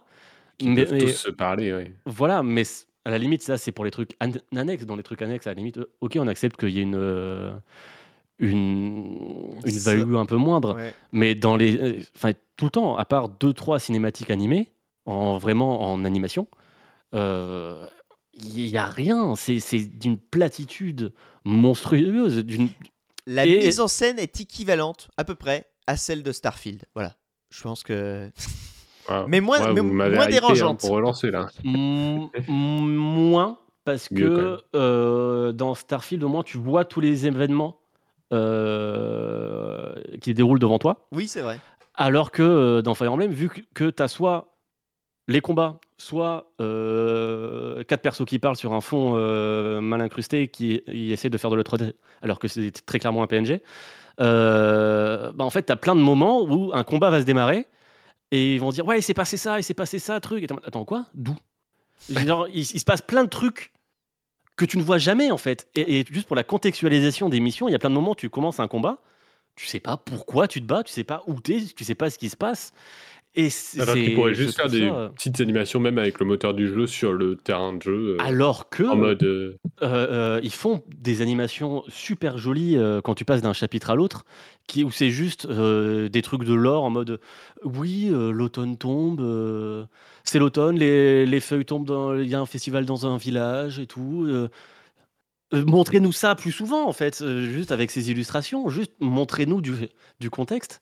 On n'a jamais de contexte et vraiment l'histoire de Sreosis, je sais rien. En plus, ça part dans des trucs politiques avec des noms à dormir debout. de- Le Seas, il est par son scénario en même temps très bien et en même temps pas bien parce que en effet comme tu dis il y a très peu de contexte mis et en plus vu qu'il se permet de se diviser en trois et que T'as t'as qu'un tiers de l'histoire. Alors c'est même pas que t'as qu'un tiers parce que les histoires en plus sont vraiment différentes. C'est à dire que c'est pas le même objectif c'est pas le même méchant Oui. de fin c'est pas le même truc. Et chaque histoire vraiment euh, te montre un, un- de mondes une partie du alors déjà oui voilà c'est des, c'est des timelines qui ne peuvent pas il n'y a, a pas de vraie fin dans Stereo 6 parce que c'est trois trucs qui ne peuvent pas cohabiter qui ne peuvent Mm. pas coexister vraiment le le David Lynch du jeu vidéo. et Sauf euh, la première moitié où, où c'est un peu tout le temps la, la, même la première chose. moitié, elle est, euh, est, je dirais canon, mais sinon après le canon serait aussi. Bah, c'est un euh, peu comme si euh, genre t'avais. Euh, Enfin, il n'y a pas vraiment d'équivalent. En, en vrai, narrativement, c'est super intéressant. C'est un peu Mm. comme euh, Mais euh, chaque, The Witcher 2 avec ses, ses deux embranchements euh, ça, différents. chaque branche de l'histoire te permet de découvrir une partie du lore ou du monde ou euh, et c'est Oui. super intéressant de tout faire, mais en même temps, comme tu dis. euh, Ça prend 300 heures aussi de tout ah, faire. hein. ah oui, oui, moi Euh, quand j'ai tout fait, à la, à la fin, la, oh, je peux te dire que la première moitié, la troisième fois que tu l'as fait, oh, tu, Surtout qu'il y a quand euh, même comme du, euh, Il y a quand même oh, au sein juste d'un seul arc en entier, il y a quand même beaucoup de recyclage de maps aussi. Mhm. Euh, encore plus si tu vas faire des maps secondaires où tu as trois, modèles différents. Ouais, ouais. Euh, que le, il n'y a pas beaucoup de variété non plus dans les types d'ennemis. Euh, bon, tu sens quand même que il y a peut-être pas assez en fait de matière et de variation pour te tenir. Ah bah pour se faut renouveler. Le jeu, n'arrive pas à se renouveler en fait sur la durée. Mm. Faut, bah, Donc, déjà, en fait, quand tu fais déjà, si tu fais trois runs, il faut se forcer à. Oui, non, voilà, c'est déjà faut Oui. le vouloir et il faut se forcer à se dire. Je prends des persos complètement différents. Je, Oui. ce sera, ce sera, voilà, je vais faire une équipe totalement différente. euh, je pars pas sur les mêmes schémas de tactique. Faut, parce que sinon, voilà, la dernière run, euh, tu suis même plus. quoi, Oui, non, si tu fais euh, ton équipe au petit à chaque fois, non. C'est pour ça que c'est intéressant en vrai de, de, de se dire, ok, je joue que, que avec les gens de, euh, de la maison. Oui. Euh, Je recrute personne d'autre, comme ça, t'as pas à t'occuper de, de tes stats annexes pour recruter les autres. Et tu euh, fais avec ce que t'as, en fait. Et c'est là que c'est intéressant. Et tu vas avoir des, des unités moins optimisées que d'autres. Et ça fait partie du jeu. Et elles vont trouver leur intérêt, etc. Et tu vas mettre des, des stratégies différentes. Parce qu'en Surtout plus, que chaque truc est différent. Si tu fais ça dans... suffisamment de liberté pour euh, faire des, des runs qui. Ce qui est marrant dans ce aussi, c'est que euh, chaque maison a limite un archétype qui est surreprésenté euh, dans chaque maison. Oui. Et du coup, si tu te dis, bah, je recrute personne d'autre, tu vas vraiment te retrouver à devoir faire de la popote pas optimale. Euh, Parce que, ce, en fait, tu arrives dans une maison, tu as quatre euh, archers différents, et tu fais, bah bon, bah, euh, très a bien. On va beaucoup jouer à l'arc. euh, on va voir ce qu'on va faire avec ça, mais ça commence à faire beaucoup de gens qui tirent, quoi. si je me prends Et une charge, ça va mal se passer. C'est pas tant un problème justement dans. euh, J'ai pas du tout parlé du coup vu que je parle principalement de Surcease, mais euh, il y a quand même un truc euh, phare dans Fire Emblem, c'est euh, le triangle des armes, où une manière d'amener de la stratégie, c'est euh, le fait qu'il y a un système de pierre feuille ciseaux en fait euh, avec les armes de Fire Emblem, où historiquement tu as juste euh, des unités avec des lances, des unités avec des haches et des unités avec les épées, et euh, la hache bat la lance, le- qui bat les épées, qui bat la hache. Hache lance épée, ouais, c'est ça. Et du coup, tu as aussi un côté un peu tactique dans les jeux qui utilisent euh, ce triangle-là, où euh, bah, tu vas avoir un intérêt à équilibrer euh, dans ton équipe et dans tes unités, un petit peu euh, à avoir des unités de, de- de- qui, je sais plus De tous les types d'armes. voilà, qui ont tous les types d'armes, euh, en sachant qu'en plus, tu as pas mal de Fire Emblem qui te permettent de voir la map et les ennemis et leur disposition et leurs armes avant de déployer tes unités. Donc tu peux dire, ok, sur cette map, il y a beaucoup de haches, et il va falloir que euh, j'ai euh, beaucoup de haches lance épée, euh, beaucoup d'épées. Épée. Voilà. Je me dis toujours hache lance épée pour. euh, et du coup, j'ai le truc. Et, et dans ce, sur il n'y a pas trop. Est... euh, c'est un peu déguisé avec les, les skills, euh, etc. euh, les skills d'armes. Mm. Euh, donc ça a quand même un peu un impact, mais c'est moins primordial que euh, dans certains Fire Emblem où euh, si tu attaques une unité avec la, la mauvaise arme, tu vas, tu vas ramasser tes dents. Juste pour rebondir avant de finir sur l'aspect narratif de celui-là aussi, euh, je veux juste parler d'une des mécaniques de, de certains Fire Emblem, pas de celui-là aussi, euh, mais de certains Fire Emblem euh, arrivés avec le 4, Genealogy of the Holy War, qui est, comme son nom l'indique, la généalo- généalogie, où une... la particularité donc de Fire Emblem 4, c'est que euh, les unités que tu, enfin, que tu as au début du, du jeu, avec le système d'affinité dont on a parlé au début, vont à un moment donné euh, pouvoir s'accoupler, se reproduire. J'ai cru que t'allais dire vont pondre. Pouf Hop là. pouf, vont pouvoir s'accoupler et donc se reproduire. Et euh, grâce à un- une ellipse narrative qui vont faire que, bah, oui, Genealogy of the donc la guerre, elle dure longtemps. euh, tu vas pou- pouvoir jouer du coup ces enfants-là, euh, ces enfants qui ne sont pas, dont l'archétype et les statistiques vont dépendre des statistiques des parents en sachant que euh, tu peux, a priori, euh, euh, se faire s'accoupler. alors, pas tout le monde, Fire Emblem, jusqu'au jusqu'à Héritage, si je dis pas de bêtises, est un monde hétéronormé. C'est lequel premier Fire Emblem où il y a des relations homosexuelles? Euh, je- dans Awakening, on pouvait dans, Alors, s'il y a eu des euh, homosexuels qui ont été censurés dans le 6, tu as euh, mon personnage euh, préféré, euh, Raven, qui, il me semble, hein, est gay dans, en- au Japon. Et, L'Occident. le 6, c'est- le 6, c'est lequel? Bah, c'est le premier qui est sorti sur GBA. Le... Non, c'est le 7. Ah, Ah, oui, bah, le premier, ah, le premier sorti sur GBA, mais qui est jamais sorti en Occident. euh, non, non, bah alors, non, je te parle du premier sorti sur GBA. Euh, donc, euh, le oui, 7. donc le du coup. 6. Je sais pas, je te dis le 6, tu me dis Mais non, non. c'est le 7. Non, non, mais qui est. euh, parce que... importe la Non, le non, six, le, c'est jamais le- sorti, le euh, premier est sorti jamais chez nous. Le premier sorti chez nous. chez nous, le 7 du coup. Euh, du coup, euh, Florina aussi. lui. euh, Dans le 7 Ah, aussi, du coup. ah, bah peut-être. Ah, euh, elle pouvait être. euh, ok. Bah, tu vois, je savais pas pour Lynn et Florina. Mais du coup, voilà, ça a été. euh, Mais ah, il y a des. Oui, mais après, dans, dans le 7, il n'y a pas les mécaniques de. Oui, mais t'as quand, même... bah, t'as quand même le soutien. Oui, t'as quand même l'affinité. ouais, oui, euh, tu Ah oui, pouvais tu- euh, monter jusqu'au rang S euh, de certaines unités. C'était impossible. Enfin, impossible. Euh, c'était Oui, n'importe là, quoi. c'était avec des conditions. Euh, de bah, en fait, c'est euh, oui, ces deux personnages doivent combattre euh, 50 fois l'un à côté de l'autre. tu ne le voyais pas, tu ne voyais pas quand ça le faisait. Et pour monter de soutien, c'était n'importe quoi. Et tu arrives à la fin du jeu et waouh, j'ai débloqué le rang C de soutien. Mais attends, que Quoi? c'est vraiment un truc, c'est débile. C'est là et tu te dis mais pourquoi c'est inaccessible pour un joueur Oui. qui joue? Expliquez-nous vos mécaniques en fait. Euh, bref, euh, pour revenir sur le côté donc euh, d'héritage, il y a ce côté où voilà les unités en- enfants euh, vont hériter avec une tambouille statistique. euh, voilà, je vous laisse regarder si ça vous intéresse. la génétique de Euh, Fire Emblem. De Le nouveau certains livre. traits, de certaines classes, etc. Et du coup, un peu ressembler entre guillemets à leur archétype euh, parentaux. Et je trouve ça, euh, euh, je trouve que c'est une super idée, un super moyen de justement développer l'engagement euh, des joueurs sur le long terme, parce que bah, tu, passes euh, les 10, 20, 30 heures avec tes persos, à les faire euh, euh, avoir une romance, et ensuite tu peux jouer avec leurs enfants qui, en plus, même mé- mécaniquement, vont faire un peu écho à, leurs parents. Et c'est très très cool. Dommage que ça ait été- ensuite repris dans Awakening, qui a un gameplay tout pété avec ses mécaniques de, de duo qui pète l'équipe du jeu. Non, Euh, non, bah, c'est juste que tu te mets à deux et euh, tu roules sur toutes les maps en fermant les yeux. C'est pas, c'est pas pété. Euh, c'est aussi, c'est aussi dans Birth- euh, comment il s'appelle Birthright et Conquest. Fate. Fate. C'est aussi dans Fate. le... Alors oui, mais c'est moins pété. Je crois justement il y a. Non, mais oui, oui, non, mais le- la mécanique de, de généalogie et d'héritage et tout. Non. Je... Je sais plus. Je sais plus. Si. plus. Oh. Ouais, j'ai j'ai un doute. Honnêtement, j'ai un doute. Je crois pas. Je crois pas.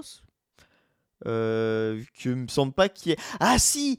Euh, je me demande s'ils sortent pas. Vu qu'en plus, enfin, ce qui est terrible, c'est que bah, Genealogy of the Holy War le 4, euh, vraiment par son scénario, justifiait ça.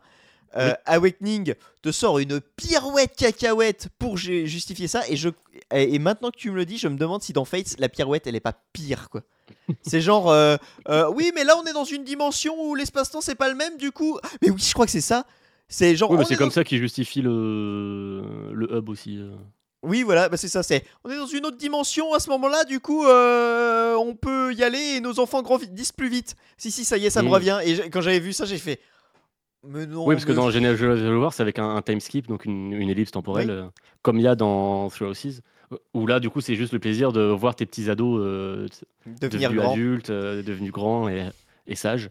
Euh, mais du coup, voilà, tout ça pour dire, dans les sphères des influenceurs Fire Emblem, ça fait quelque temps que ça se dit quand même qu'il y a le remake du 4 qui est en préparation. En même temps, c'est logique qu'ils ont fait un remake des trois premiers. Mm.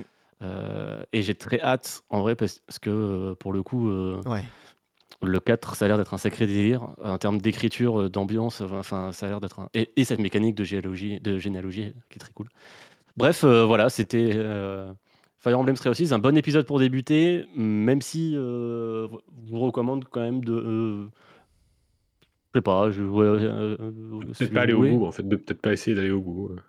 Non, bah moi je suis pas allé au bout, hein, mais. euh, Voilà, pour débuter. c'est un bon euh, moyen en vrai de se familiariser avec euh, la série en sachant que après si vous voulez aller plus loin, en vrai le, le 7 sur les sur, sorti sur donc le premier sorti sur GBA, c'est un excellent épisode pour débuter parce qu'il a un tuto assez lourd, enfin assez long. qui du coup, quand tu connais, bah, c'est un peu relou parce qu'il t'explique vraiment les bases de Fire Emblem. Euh, mais il est du coup, quand tu démarres, bah, c'est cool. Euh, euh, en plus, il est mignon comme tout, euh, vraiment Ouais, sur très- GBA. très beau. le- le- Enfin, les animations, le pixel art, Oh, les- c'est un régal. Les animations, vraiment, elles sont les incroyables. Fire les Emblem animations. GBA sont. Les musiques sont très cool aussi. si c'était terrible, c'est quand tu jouais, t'avais joué aux opus GPA et après, t'as tu à Path of l'opus. GameCube et là tu fais Hum, Qu'est-ce qui s'est passé à mes animations les de trucs combat 3D tout rigides là. Oh là là. Ah, elles sont affreuses, c'est l'enfer. Mais du coup, si vous voulez commencer, ouais, je vous recommande. En plus, en plus bah, il joue facilement même sur téléphone ou quoi. Euh, et il a ce côté, euh, voilà, où tu peux pas power farm comme un idiot. euh. Et du coup, conseil, si vous découvrez, ne mettez pas le mode difficile du set. Parce que le didacticiel qui est un peu longuet et tout dans le set, en mode difficile, n'existe pas. Oui. Et du coup, par exemple, quand t'apprends le triangle des armes dans le set, t'as un mec, t'attaques quelqu'un avec, euh, ta- t'attaques un mec avec une, qui a une hache. On te fait attaquer euh, quelqu'un qui a une hache avec ta lance. Tu rates, tu te fais, euh, tu te fais défoncer. Puis mais non, n'attaque pas avec ta lance, euh, grand fou. Tiens, prends cette épée. Et ben Oui. ce petit didacticiel, en mode difficile, il n'y est pas. Du coup, au début, t'as que des ennemis qui ont des haches et t'as un de tes cavaliers qui a une lance. Et là, tu fais, mais je suis lui. Alors lui, tu fais, bah écoute, reste là, t'es bien là, là, dans le coin de la map. Après, Euh, les unités qui meurent euh, dans les, ces premiers chapitres là, euh, c'est pas une mort définitive. Oui, mais bon, après, euh, quand ils ont pas Mais pris bon. l'XP, euh, autant dire Oui, qu'ils voilà. servent euh, à rien. Donc, euh, euh, ouais, une série que, euh, qui euh, je trouve vraiment fascinante, justement parce qu'il n'y a pas cet épisode ultime, donc chaque épisode a son intérêt. Euh, et mécaniquement, Oh. euh, je trouve ça. euh, Je, ça se trouve, ils le font exprès parce que comme ça, tous les fans, ils se disent, peut-être que celui-là, c'est le Peut-être bon. c'est celui-là. Non, mais en vrai, s'ils font un remake, parce que Genealogy of the Holy War, ce qui est relou, c'est que c'est un jeu SNES, donc qui est lourd de ouf. Mm. C'est le remake. Eh, si s'ils euh, font un remake, Ultime. on est peut-être, on touche peut-être peut-être au Fire. Emblem Ultime. Ouais, mais parce que, alors, euh, pour le coup, les, euh, beaucoup de gens mettent le 4 très haut dans les tier lists. euh, Ouais, la, la duologie du 4 et du 5 sont souvent très très hauts euh, dans les tier lists. ouais. Justement pour euh, cette histoire, son ambiance, son aspect euh, euh, géopolitique ultra poussé et ce côté euh, grande saga euh, sur le long cours où il n'y a pas vraiment de personnage principal, où il n'y a pas fa- Mais forcément d'ailleurs, de bon qu'on a côté, oublié euh, le si côté un peu fresque historique. 6 et 7 aussi. Non, on n'a pas oublié. C'est- non, non, mais Non, 6 non. et 7 sont, sont aussi une duologie, sauf que le 6 est en fait la suite. Le du 7 se 7. passe avant, ouais. Ouais. ouais. Mais bon, Oui, ça, ça a très peu d'intérêt en vrai. Euh, Tout le monde euh, connaît Sigurd grâce à Engage, oui c'est vrai. C'est vrai, c'est vrai. Et, Et voilà. et- et ben, Euh, c'était- cet été, c'était j'ai bouffé le- plein de Fire Emblem. c'était le meilleur sujet du monde. je, je pense que c'est le meilleur sujet qu'on a jamais fait. euh, Vraiment, j'ai pas vu le temps passer. Il- Il est 23h30. Ah, oui. Ah, merci. J'espère que c'était euh, euh, suffisamment digeste pour les gens qui connaissent pas trop et suffisamment euh, bien amené pour les gens qui connaissent. Et euh, si aucun des deux cas, bah euh, voilà, j'ai raté. Moi, j'ai lâché à Fire. Fire Euh, bah, merci beaucoup, DL, pour euh, ce, euh, ce, ce, bah, ce point de vue de, de, de- j'ai envie de dire, euh, je- je- euh, ce nouveau point de vue sur Fire Emblem. Euh, Pas de rien. Et euh, merci bah, à, tout le, à tout le public qui nous a suivis pendant tout ce club moutarde. Ouais, Euh, maintenant on fait le 41. quiz. Live. Euh, maintenant, on fait le quiz. C'est faux. Allez. Tout est faux. Euh, Qui a développé Fire Emblem oh, on Truffe. préfère. Euh, Intelligent System. Bravo, Bravo. Truffe. Tu gagnes, Ah, tu, hein. tu emportes le quiz de ce club moutarde. euh, Il y a une question 41. adressée à lui. Et voilà. Yes, c'est toi qui as gagné. Et j'ai encore Bon, bah, perdu parce que euh, c'était le quiz de DL. Donc euh, bravo. Finalement, les règles Ouais, sont. merci à tous. euh, ouais, il Qui était bien ce a quiz. développé les Batman Arkham Rocksteady Studio. Non. Ils ont, ils ont, il y en Ah, a deux qui n'ont pas développé. Ah là, ouais, non, mais non, pas. Quel est l'épisode de, de- de Batman Arkham? Dont, dont Damien me parle et moi, par contre, je n'en parle pas Je Blackgate. ne l'ai même pas cité. Blackgate. Ah, Batman bien joué. Arkham Origins Blackgate, un Metroidvania sur 3DS. Les règles du quiz moutarde sont simples, en effet, Bayou. Et c'est le quiz moutarde avec un K, comme euh, les règles d'un autre, euh, d'un autre, euh, Ketchup. euh, bah, comme d'autres règles qui sont simples. Comme Euh, Kaka, le footballeur brésilien. Ok. Eh bien, ce Ah, sera, bien mouché là. euh, ce sera euh, le mot de la fin. DL a un mot de la fin. Caca. autre que Kaka. Euh, Non, mais c'est bien. hein. Claude, Ok. c'est le meilleur personnage de Fire Emblem Three C'est un, c'est un point de vue. Euh, Max, un mot de la fin? Euh, automne. Automne, C'est très bien. saison? Non, deux saisons vrai. en tout cas. Et euh, moi, mon mot de la fin, bah, ce sera au revoir. Et merci beaucoup euh, tout le monde euh, pour euh, bah, revenu. Euh, Oui. À très vite si vous voulez réécouter On a, on a biologie et pédoncule comme mot de la fin. Euh, Ouais, merci beaucoup. Diologie et. Ah, oui. Euh, si vous voulez réécouter, si vous avez raté des morceaux, si vous voulez réécouter nos voix, bah, évidemment, ce sera disponible en audio euh, très prochainement. On vous fait Et sinon en replay sur poutous. Twitch euh, là déjà. Euh, et on vous dit bah, au mois prochain. Des poutous. Oui. À Des poutous, bientôt. merci beaucoup à vous d'être venus. Ciao. J'espère que ça vous ait plu. Des bisous. Oui. Dites-nous, si ça vous a pas plu, dites-le nous. Oui, faites-nous euh, des commentaires euh, sur Discord où Des vous retours. voulez. Ouais, Euh, lâche tes retours. Lâche, lâche, lâche ton Lâchez com coms. et j'irai poser un com sur ton blog. Un comme chez moi, deux comme chez toi. Allez, salut. Disais pas ça.